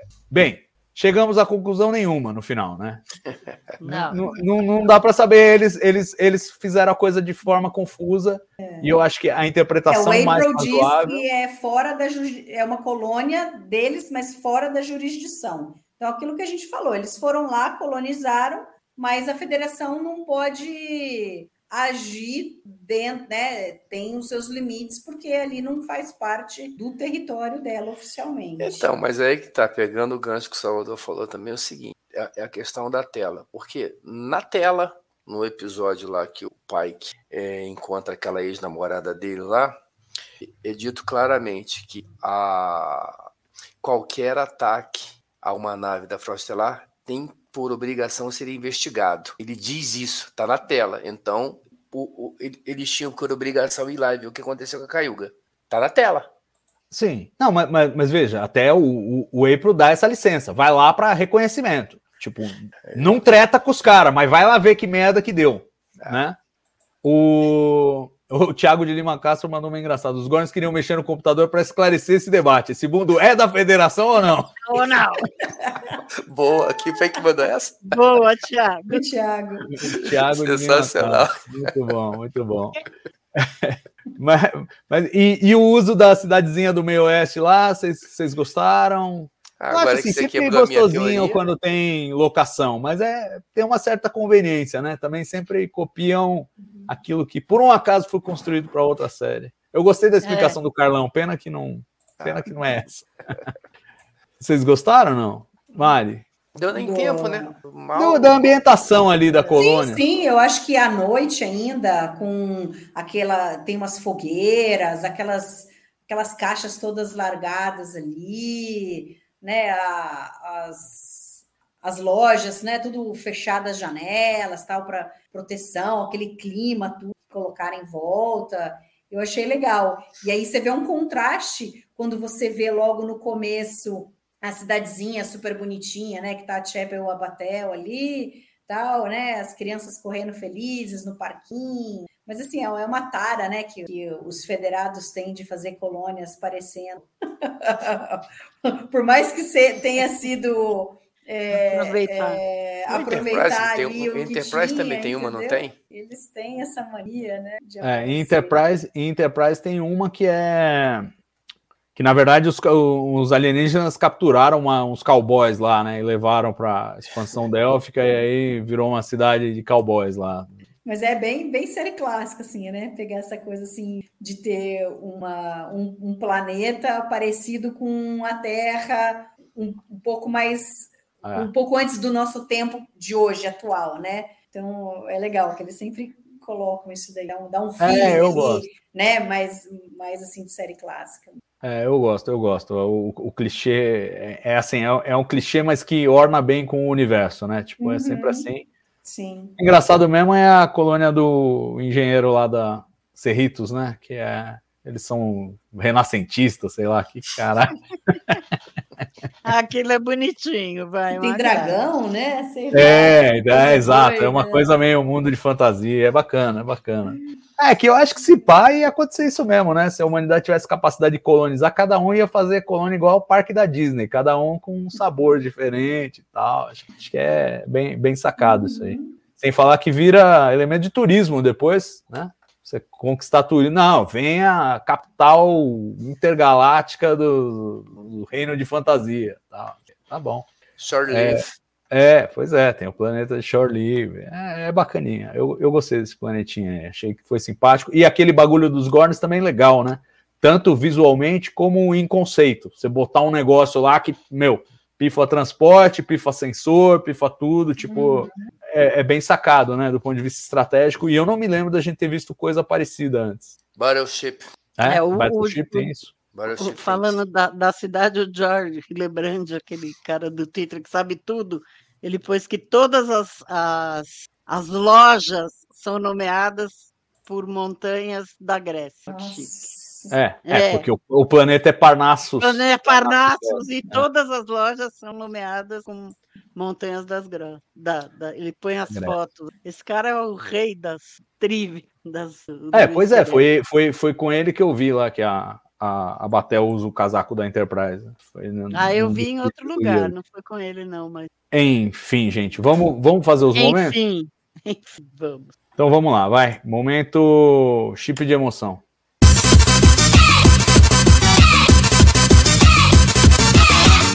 Quem vai? Montgomery Scott. Boa, eu gosto do, da, da introdução, logo a primeira cena dele. Primeira, primeira cena que ele aparece, a hora que ele abre a boca, você já sabe. Não chega. É, pior, pior que é verdade. É. A hora que ele começa é. a falar, você fala, Ih, já vi pra onde tá indo. Já sei quem é. E é... eu gostei também quando o pai que encontra Batel, só pra... Boa, boa. Achei, Você, achei Carlão? Bonitinho. Não tem, assim, nada que me chama muita atenção, assim, tipo de emoção, não. Uh, ficar, ficar com a cara de pé da vida que o pai que faz quando o April fala pra ele não ir no planeta, ele vai assim mesmo. Tá bem, tá bem. E você, Mari? Nossa, tô em dúvida. Você não tem nenhum, assim, que...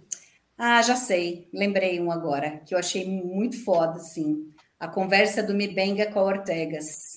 Muito hum. embora a gente, assim, para a gente que está assistindo, é, obviamente a gente sabe que a Chapel não morreu. E, e, por exemplo, comparando com Broken Circle, eu acho que em Broken Circle funciona um pouco melhor uh, a gente ficar preocupado com o que vai acontecer com o M'Benga e com a Chapel, mesmo a gente sabendo também que eles não vão morrer, né, do que aqui. Mas eu gostei muito dessa cena, é muito assim, porque a Ortegas está lá ouvindo o que eles estão falando, mas sabe, ela tá com outra coisa na cabeça, tipo, tá pensando na amiga, ela vai lá conversar com o M'Benga, falar, ah, você perguntou da, da, da Chapel? Ah, ela se teletransportou para para Cayuga antes, antes da invasão. Então, do tipo, meio que os dois ali, né, perdemos a Chapel, ela morreu. Daí a Ortegas fala aquela frase que normalmente a Chapel falaria, né, meio que imitando ela, e aí, né, como, assim, como se fosse uma homenagem para a amiga, né, aí o M'Benga fala, pô, né, parece, ela, ela falaria isso mesmo, tal, e a Chapel fala meio doída, assim, do tipo, ah, mas... Ela, ela sabia me imitar melhor. Então, essa, essa cena é bem assim... Eu, eu acho que dá um clima ali, embora a gente saiba que ela está viva, mas eu acho que eles conseguiram criar ali um clima de, de, do que os personagens estão sentindo. Boa, boa. Eu vou com o Pike dando tela azul da morte. Né? Aquele final lá, que pam, Pike trava... E a gente fala, como assim? Não vou saber agora o que acontece. Agora eu tenho que esperar um ano e meio. Porque, assim, é, emocionalmente foi o que mais me... Talvez, talvez como uma, uma menção honrosa pro, pro Scott, que foi bem legal mesmo, como a Lúcia falou. Mas o impacto do cliffhanger, para mim, ainda é o, é o ápice do negócio, assim, em termos é, emocionais, para mim, como, como espectador. Então, vou ficar com a tela azul da morte do Pike. É... Vamos agora para o momento Carimbo do Jim.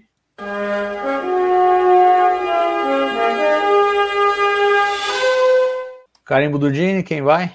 Eu vou com o, o Pike percebendo que talvez desse para... Se, se os, os Gorns estão se, se comportando de uma maneira inesperada, que talvez haja um meio de conversar com eles. Eu acho que... Uhum. E isso, na prática, é, o, é a tônica do Arena lá também, né? Então, eu acho que... Eu é, acho que é por aí. Faz sentido. Aí eu Carlão? Vou de aparição do, do Scott. Boa. É justo, é muito justo. Afinal de contas, foi o homem que fez o personagem, né? Então, isso aí. Se bem que, olha, mérito grande do James Doohan, hein? Porque o, o, o Gene botou o Scott no, no Where No Man Has Gone Before e depois queria tirar ele. É. E o James Doohan que falou, ah, eu topo, reduzo o salário, quero fazer, dá um jeito aí. E aí deram um jeito e encaixaram ele lá. É, vamos então para o momento cérebro de Spock.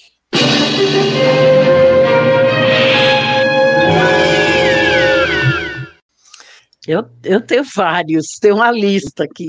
Então vamos lá, Lúcia, desfile. Eles vão no planeta, tá tudo escuro, pegando fogo, porque os Gorns atacaram e tal. Cheio de luzinha no, na armadura. Tem uma Bom, mas precisa enxergar, né? Não, lanterna na arma. É para enxergar. Luzinha aqui, não. Sinto Não, muito. Mas é, é lanterna também, para eles enxergarem. Não, não, é a lanterna. Não gostei, não não, tudo bem, não gostou. Vai, você tem uma lista inteira, não preciso gostar de todos, né, que você vai citar. Não, tá bom, então. Esse...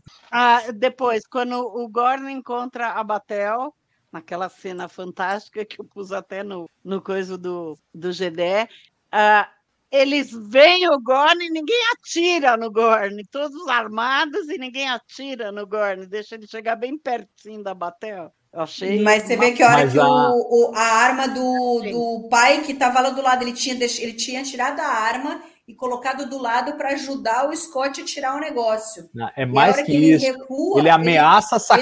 Ele ameaça o pegar peso. E o, o, o, o, o Gorn... Tipo, é, o Gorn sinaliza para ele, tipo, ó, você pegar isso aí, eu vou comer a sua mão.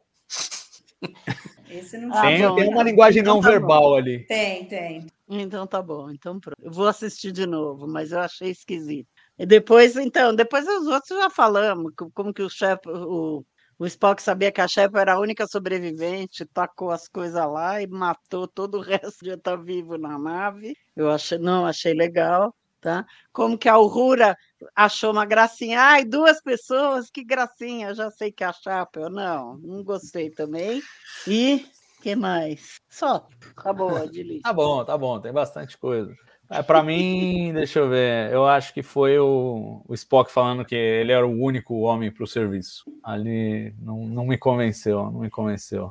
E assim, menção honrosa pro abraço do Pike na Chapel, que ficou esquisito também, né? Ah, não, teve é, gente que se incomodou é, mais, eu não me incomodei tanto, não, mas não, ficou esquisito. Não. não, isso até poderia ser um chip de emoção também. Eu acho que ali é um abraço, tipo, é um alívio, porque eles, até então, ele acha que deu tudo certo, entendeu? Tá todo mundo se teletransportando, ele vê que a Chapel tá viva também, né? Então, é tipo meio que é, é, é simbólico ali o abraço nele na Chapel, do, de como ele tá se sentindo, pô, aliviada. Agora a gente vai sair daqui, salvei a Batel de alguma forma. A Chapel tá viva, porque a Chapel é a, é a moça do D N A, entendeu? É, por mais que o, o Mbenga também ali vá fazer de tudo para salvar a Batel, é, a Chapel sempre teve essa coisa de poder manipular ge- genomas e tal, então é, talvez o, o pai que deposite ali na, na, na Chapel a chance de salvar a Batel. Então, uma hora que ele vê a Chapel viva... Agora, eu a Chapel eu acho esquisito, ela fica meio assim, do tipo, o que ele tá me abraçando, né? É isso, é. é, é. Mas é bonitinha a cena, eu gosto. Deixa, deixa eu agradecer o Silvio Cunha, que mandou um superchat aqui. Boa noite, só para não fugir da tradição. Abraço, abraço, Silvio, obrigado. E, e você, Carlão? Abraço para o Silvio aí, o meu ex-colega de trabalho, não trabalha mais com a gente, trabalhava comigo lá na, na empresa. Abração, ah, Silvio. Ah, olha só, legal. É, tem uma, uma, um, um detalhe que eu acho engraçado no contexto, tem a, aquela cena que o pai que está saindo para tentar sair escondidinho lá da, de todo mundo e a Batel enquadra ele, do lado esquerdo tem um, um cartaz escrito é, hambúrguer grátis, né? E no, no contexto que está aquele negócio sangue espalhado para tudo quanto é lado e os gordos tentando fazer salgadinho de ser humano, eu olho, olho para aquele negócio ali e aquilo me chama a atenção, cara, hambúrguer grátis no meio daquela confusão ali. Eu falei, gente, o cara colocou isso aqui, colocou isso de propósito, não é possível, até porque é, é, a cena toda é muito escura, né? Então é difícil você enxergar as coisas ali, e nesse você olha e tá lá, hambúrguer Burger Free. Eu falei, putz, imagina o cara que acabou de tentar ver, né? Os caras tá ali fugindo de virar, de virar almoço. Eu achei engraçado isso, mas deixar esse, esse, esse cartaz do Burger Free como cérebro de Spock. Depois Pô, vocês nem... procurem lá. É, eu nem, eu nem reparei isso, mas realmente eu reparei parece... também, mas vou ver de novo. É, é logo quando o pai...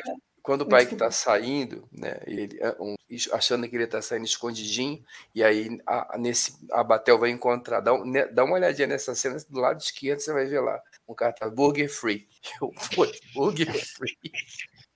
Boa, muito bem sacado. Mas alguém tem algum ou não? É, para mim, o, o que me incomodou ali foi, foi o pessoal sorrindo, do tipo, dando a entender que eles é, imaginavam que fosse a Chapel que o Spock salvou. Não faz o menor, não faz o menor sentido. Agora, tem uma coisa que eu pensei durante o... depois que eu assisti o episódio... Vai passar pano. É, oi?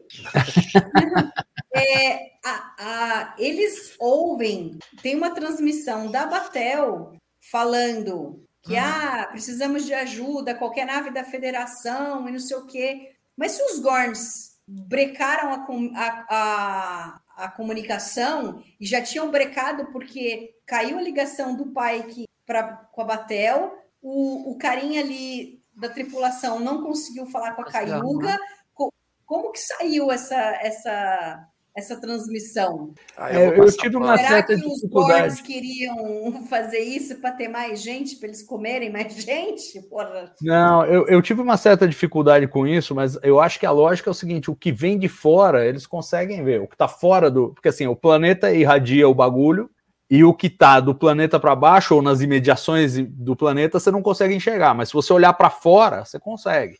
Tanto que eles recebem o sinal da federação com o mapa que os Gorns mandam, tipo, não são os Gorns direto que mandam o mapa. Os Gorns mandam para o comando da Frota Estelar, que manda para eles. Ó, eles mandaram esse bagulho aqui. Eles também conseguem receber, é, é, detectar o sinal de dobra das naves Gorn chegando no sistema. estão vindo de fora também. A rigor, se estivesse bloqueando o sensor para tudo, eles não poderiam ver. Então, a minha sensação é assim, eles conseguem olhar para fora, eles não conseguem olhar para dentro. Mas quem está dentro ia conseguir mandar para fora? Não tem sentido é, a Batel é, conseguir mandar do planeta, mandar... Porque se é para eles ficarem presos ali, não deveria sair nenhuma comunicação dali. Não, é, sim, é verdade. A comunicação da Batel para fora, em qualquer lugar, seria ouvido. Sim, sim. Mas tanto eu acho que antes deles instalarem o, o campo de interferência, ela mandou o sinal. Então, mas ela já, não, já cortou a ligação com o pai que o cara não conseguiu falar com a Caio. Não tinha mais comunicação. Sim, mas... Então, bom, é, é verdade que se você levar isso a ferro e fogo, você vai, você vai ter essa dúvida. Mas eu posso imaginar que, por exemplo, eles tenham tido intermitências nas comunicações antes de ter uma queda total, entendeu? É o único jeito, porque não tem outro jeito de explicar, né? Não tem outro jeito. E eu lembrei agora, o Castanha falou ali, me incomodou demais a Ortega rindo na hora de pilotar aquele shuttle para descer no planeta. Ela, ela ria, achava ah, engraçado. Ah, me incomodou eu... demais. Nas três vezes que eu assisti, me incomodou. Não, tudo bem. Eu, para mim, para mim é, é natural, eu acho. É, tipo, ela, ela gosta disso, entendeu? É como... É, é aquela, é, são aquelas pessoas que têm... Que têm se alimentam da adrenalina. De adrenalina, exatamente. É isso aí. É a coisa que eu odeio, por exemplo. Eu odeio montanha-russa, porque eu não, eu não tenho o menor tesão de sentir medo. Mas tem gente que tem. Ué, vai fazer o quê? Cada um, cada um. É, os Gorns usaram deepfake para fazer o áudio da Batel, diz o Elber Less. Olha, eu não, não, não é uma... Assim... É, em Arena eles fazem isso, né? Em Arena eles fazem isso. Ele não tá errado, não. É, em Arena, quem, quem acaba chamando a Enterprise não é a colônia. Mas aí eu falei, será que eles me chamaram é. para comer mais gente, né? Do tipo... é. Não, é. A, a, mesmo que ele tenha feito de brincadeira, mas o comentário é, é pertinente. Tipo, agora esses daqui estão dominados, precisamos de mais gente para alimentar os nossos... Pode né? ser um Porque, proced... porque Pode se eles ser... pegaram aquele povo e botaram ovo em todo mundo ali e agora vai nascer mais um monte, a gente precisa de alimentação.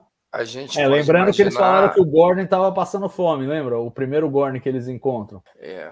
A, a gente é, pode eles imaginar comeram o que eles que... encontraram, e aí estava faltando gente. E aí, a gente pode imaginar que é um procedimento meio que padrão, porque inclusive eles fazem algo parecido no episódio em que a Enterprise, a Enterprise vai atrás daquele planeta, que eu esqueci, eu sempre esqueço o nome dos episódios, hein, a idade, mas a, eles esperam a Enterprise localizar os colonos, trazer, e quando, eles, quando ela está numa situação de vulnerabilidade, eles atacam. Então, eles saem, é, estão esperando isso. Mori, né? É o Memento Mori. E Memento Mori, isso aí. Então, eles esperam a Enterprise chegar, esperam encontrar os colonos, esperam colocar, e quando ela está numa situação de vulnerabilidade, eles atacam. Então, eles estão esperando alguém chegar para salvar. Então, a gente pode até interpretar que isso é um procedimento padrão dele. É, não, pode fechou. Ser. E agora vocês é. falaram de Arena, foi feita a mesma coisa, né? Tinha Exato. esquecido. Não, o, quem foi que comentou? Ele que salvou a nossa, a nossa dedução aqui, que a gente estava aqui indo para um lado e para o outro. É, foi o Elber Lessa aqui que falou. Aí, Eles usaram o deepfake para fazer o áudio da Batel. Uhum.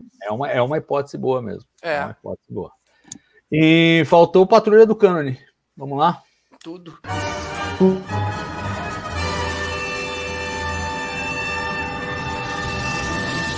Ah, sabe, já mudamos de momento, mas só para fazer uma, uma menção honrosa aí ao cérebro de Spock, o Kit Gorn é esquisito também, hein? Que o pai que transporta lá para a sala de reunião. O Kit Gorn, ele é esquisito se a gente olhar para a Arena. Eu já não estou olhando, eu quero ser feliz, eu não quero ter razão. Agora, o Kit Gorn dentro do cenário de Strange Worlds, assim, eu não digo o Kit Gorn, mas o que não faz sentido é você encontrar um inimigo, você saber que aquele inimigo é importante, você não desenvolver nenhuma defesa para aquilo.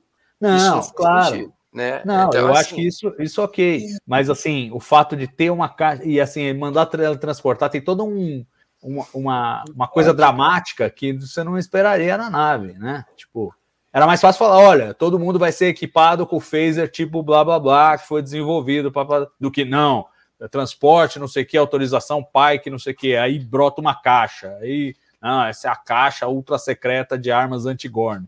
É, eu acho é, que... Você vê que a, a Federação estava meio... Ele, o April já tinha falado que os Gorns estavam avançando no território, mas talvez fosse algo meio a portas fechadas, eles não estavam querendo divulgar isso, não era de, de, de, de conhecimento geral. Então, talvez ali eles criaram as coisas com as informações que a Enterprise conseguiu é. e tal. Talvez. Então, fica uma coisa meio, meio secreta mesmo. É, eu, eu, eu concordo. Eu, assim, eu entendo que eu, o que eu acho, né, que o Salvador está comentando é, é a pompa e a circunstância da apresentação. Uhum. Isso. Né? Não precisava dessa pompa e circunstância toda. Isso realmente. Não vamos fazer aqui um tal. Só falta. Ah, é bonitinho que o pad para você, o pad para você abrir a caixa é verde, né? Ainda, é. ainda por cima, né? A tela é verde. É. Quebra Não, é o modelo Gorn esse aqui. É. O modelo Gorn.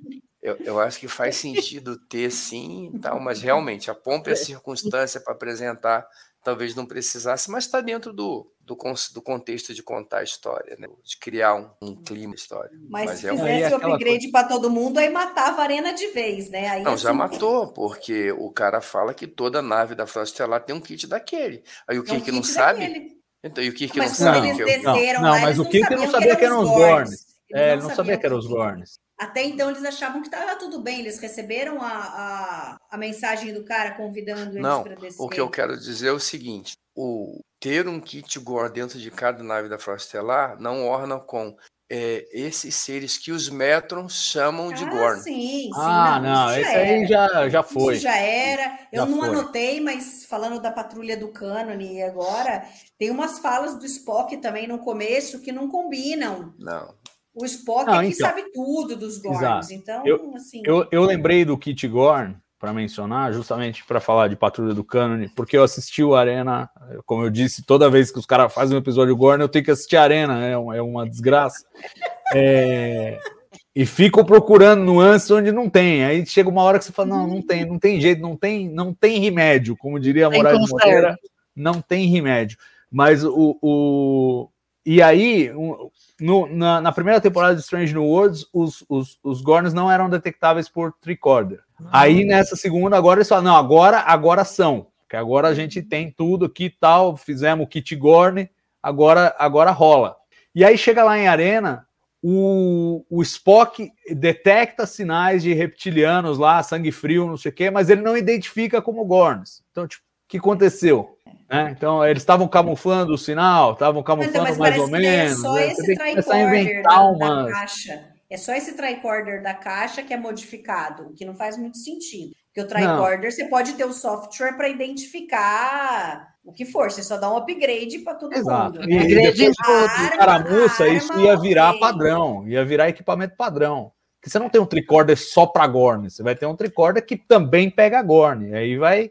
disseminar pela frota, e até chegar em Arena em sete anos Sim. depois, né, deveria, deveria já o Spock, e assim, legal então que ele detecta, resolveram esse, digamos, esse conflito, se você pensar só na primeira temporada de, de Strange New Worlds, e Arena tem esse conflito, porque não detectava, e aí em Arena detecta, então eles resolveram isso, mas aí cria esse ruído, bom, mas aí o Spock não sabia quem era, e todo mundo sabe, o Scott é o rei dos Gorns aí, cara, o caçador de Gorns. Então, assim, tem que, tem que olhar com outros olhos mesmo, do tipo, olha, então, vem aqui. É, é como o Carlão falou, é, é melhor ser feliz do que ter razão nessa hora. Conclusão, né? Da Patrulha do Cânone, essa é, não passou. A Patrulha do Cânone desistiu, fez Operação Tartaruga essa semana, porque se for parar tudo, se for parar tudo, não, não vai sobrar nada. É, realmente não dá, eles... Eles até, olha lá, o Murilo continua insistindo, o Murilo está em negação. Não, tá não, negação. Murilo, acabou. O, Mari, não, não o, Murilo, o Murilo tem fé, e contra a fé no argumento. É, é por aí.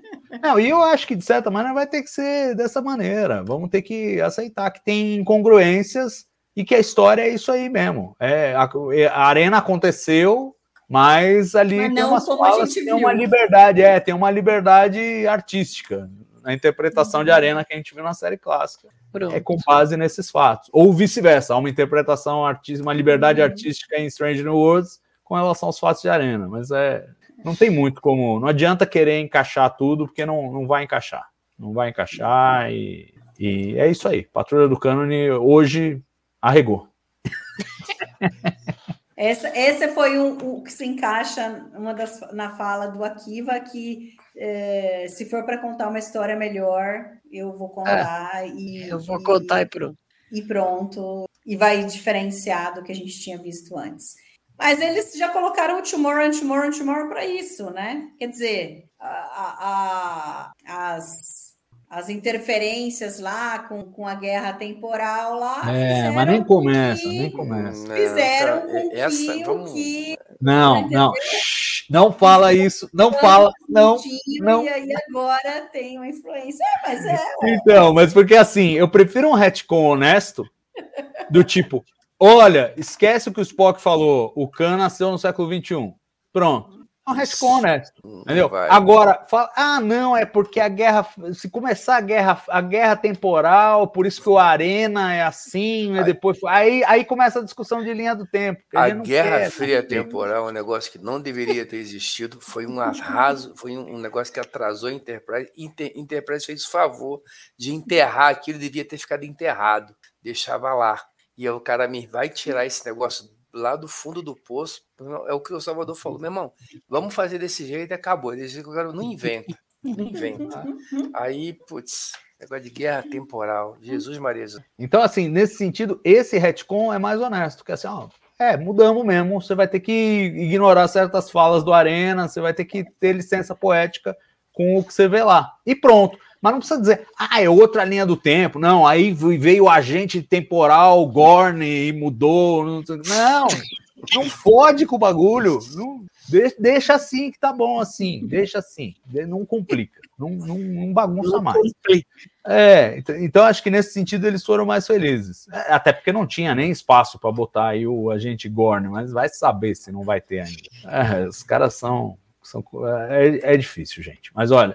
É, eu, eu, eu, falando sobre Strange New Worlds, eu acho que eles estão fazendo com os Gorns muito, muito legal. Eu acho mesmo. Também acho. Acho bacana. Acho que eles tiveram o cuidado, é, pelo menos é a impressão que me dá, de pensar a raça detalhadamente, cuidadosamente, os detalhes, como funciona, que sociedade é essa, como que os caras são, as loucuras, de onde vem, a coisa instintiva, a coisa reptiliana...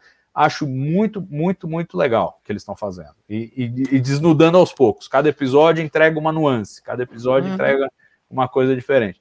Agora, vai brigar com, com, com o homem no traje lá do, do, do Arena. Não tem jeito. Tudo bem. É, é o preço a se pagar para você ter esse desenvolvimento bacana. Cara, é, não vai alinhar. Próximo episódio, Kirk aparece para salvar o dia e brigar com o lagarto com a roupa de pedreiro. Vai ser isso, cara. Olha, se isso não acontecer, cara, você vem com o cabelo pintado, cara. Não, se a Farragut passar, não, eu tava aqui passando na vizinhança e resolvi é, dar uma paradinha. Salvar, né? Vou salvar aqui a Enterprise. Com um não, pouco mas, de sorte, que o Kirk, mano, vai se ligar que esse Gorn é mais rápido e vai pro saco. Não, mas que eu queria ver o Kirk enfrentando o Gorn na versão Strange New Worlds, eu queria. E assim, eles já fizeram uma coisa parecida quando eles fizeram o sonho do Spock no, no Casamento ao Combate lá de Vulcano, né? No Spock Amok. Da, uhum. e, tipo, jogou como um sonho, mas reproduziram, tipo, recriaram aquela cena com valores de produção de Strange New Worlds. Puta, eu adoraria que eles achassem um jeito de, de eu ver a batalha do Kirk com o Gorn, com, Strange, com valores de produção de Strange New Worlds. Ia ser, uhum. ia ser um épico. E eu espero não ter que esperar dez temporadas até chegarem e refazerem a série clássica para eu poder ver isso. Então, vamos ver. Ou aqui vai tarado pelos Gorns, é tarado pela série clássica, quem sabe ele dá um jeito. Acho que por hoje é só, pessoal. Muito obrigado, Mari. Muito obrigado, Lúcia, Carlão. Todo mundo que acompanhou, olha, tivemos uma retenção de audiência fantástica, oitenta pessoas até agora, passamos de cem mais uma vez simultâneos, uhum. muito legal, e ó, o Murilo insiste com esse negócio. Chegamos em três horas. É, eu acho assim, é, para arrematar com esse comentário do Murilo aí, O... Eles estão fazendo a prequel da série clássica mesmo, né? Vão introduzir todos os personagens. É inevitável que o McCoy apareça, que o Sulu apareça, que o Tchekov... Mas eu não quero hora... que eles... Não quero Pô, que eles o Sulu e o Tchekov não apareceram bem depois? Tipo, é, sim, mas eu acho inevitável que eles apareçam. Todo eu... mundo se conheceu na Enterprise do, do, do Pike, né? Não, mas eu acho que alguns, eles podem apenas encontrar, entendeu? Eles, eles não necessariamente precisam estar na Enterprise. Eu acho que o Scott, por exemplo, veio para ficar. O Kirk não vai ser tripulante da Enterprise. Não vai ser, até ele virar o capitão, ele não vai ser tripulante da Enterprise. O James, né? O Sam virou. É... Jimmy. O, o Sulu pode ou não ser tripulante da, do Pike? Na verdade, se eles fossem levar ferro e fogo, ele devia ser astrofísico primeiro, né? Depois piloto. Então, mas dá para fazer um joguinho assim, se quiserem fazer. Tchekov, Tchekov deve estar na academia, mas um dia eles podem ir na Terra e encontrar o Tchekov, casualmente, pode acontecer. Tchekov pode resolver um problema lá pro Kirk ou pro, ou pro Pike. Ah, é, mas é inevitável, mas parece muito claro que eles é isso que eles querem. Essas pode não ser a série que você queria, Mari, mas é a série que eles querem, claramente. É a série precursora dos personagens da série clássica, não é a série do Capitão Pike e sua tripulação, que não tem nada a ver com a tripulação do Kirk. Quando eles botaram a Uhura, o M'Benga e a Chapel no, no elenco, eles já, eles já sinalizaram isso. Vamos usar tantos quantos a gente puder. E aí, na primeira e na segunda temporada, deram esse arremate. Bom, vamos ter muito mais oportunidade para discutir isso na semana que vem, quando fizermos uma, um balanço aí dessa segunda temporada. Por hoje, eu prometo que acabou. Mari, Lúcia, Carlão e você que nos assistiu, um grande beijo, até a até. próxima semana e tchau. United Starship Enterprise. I speak from pure logic. Make it so, no more.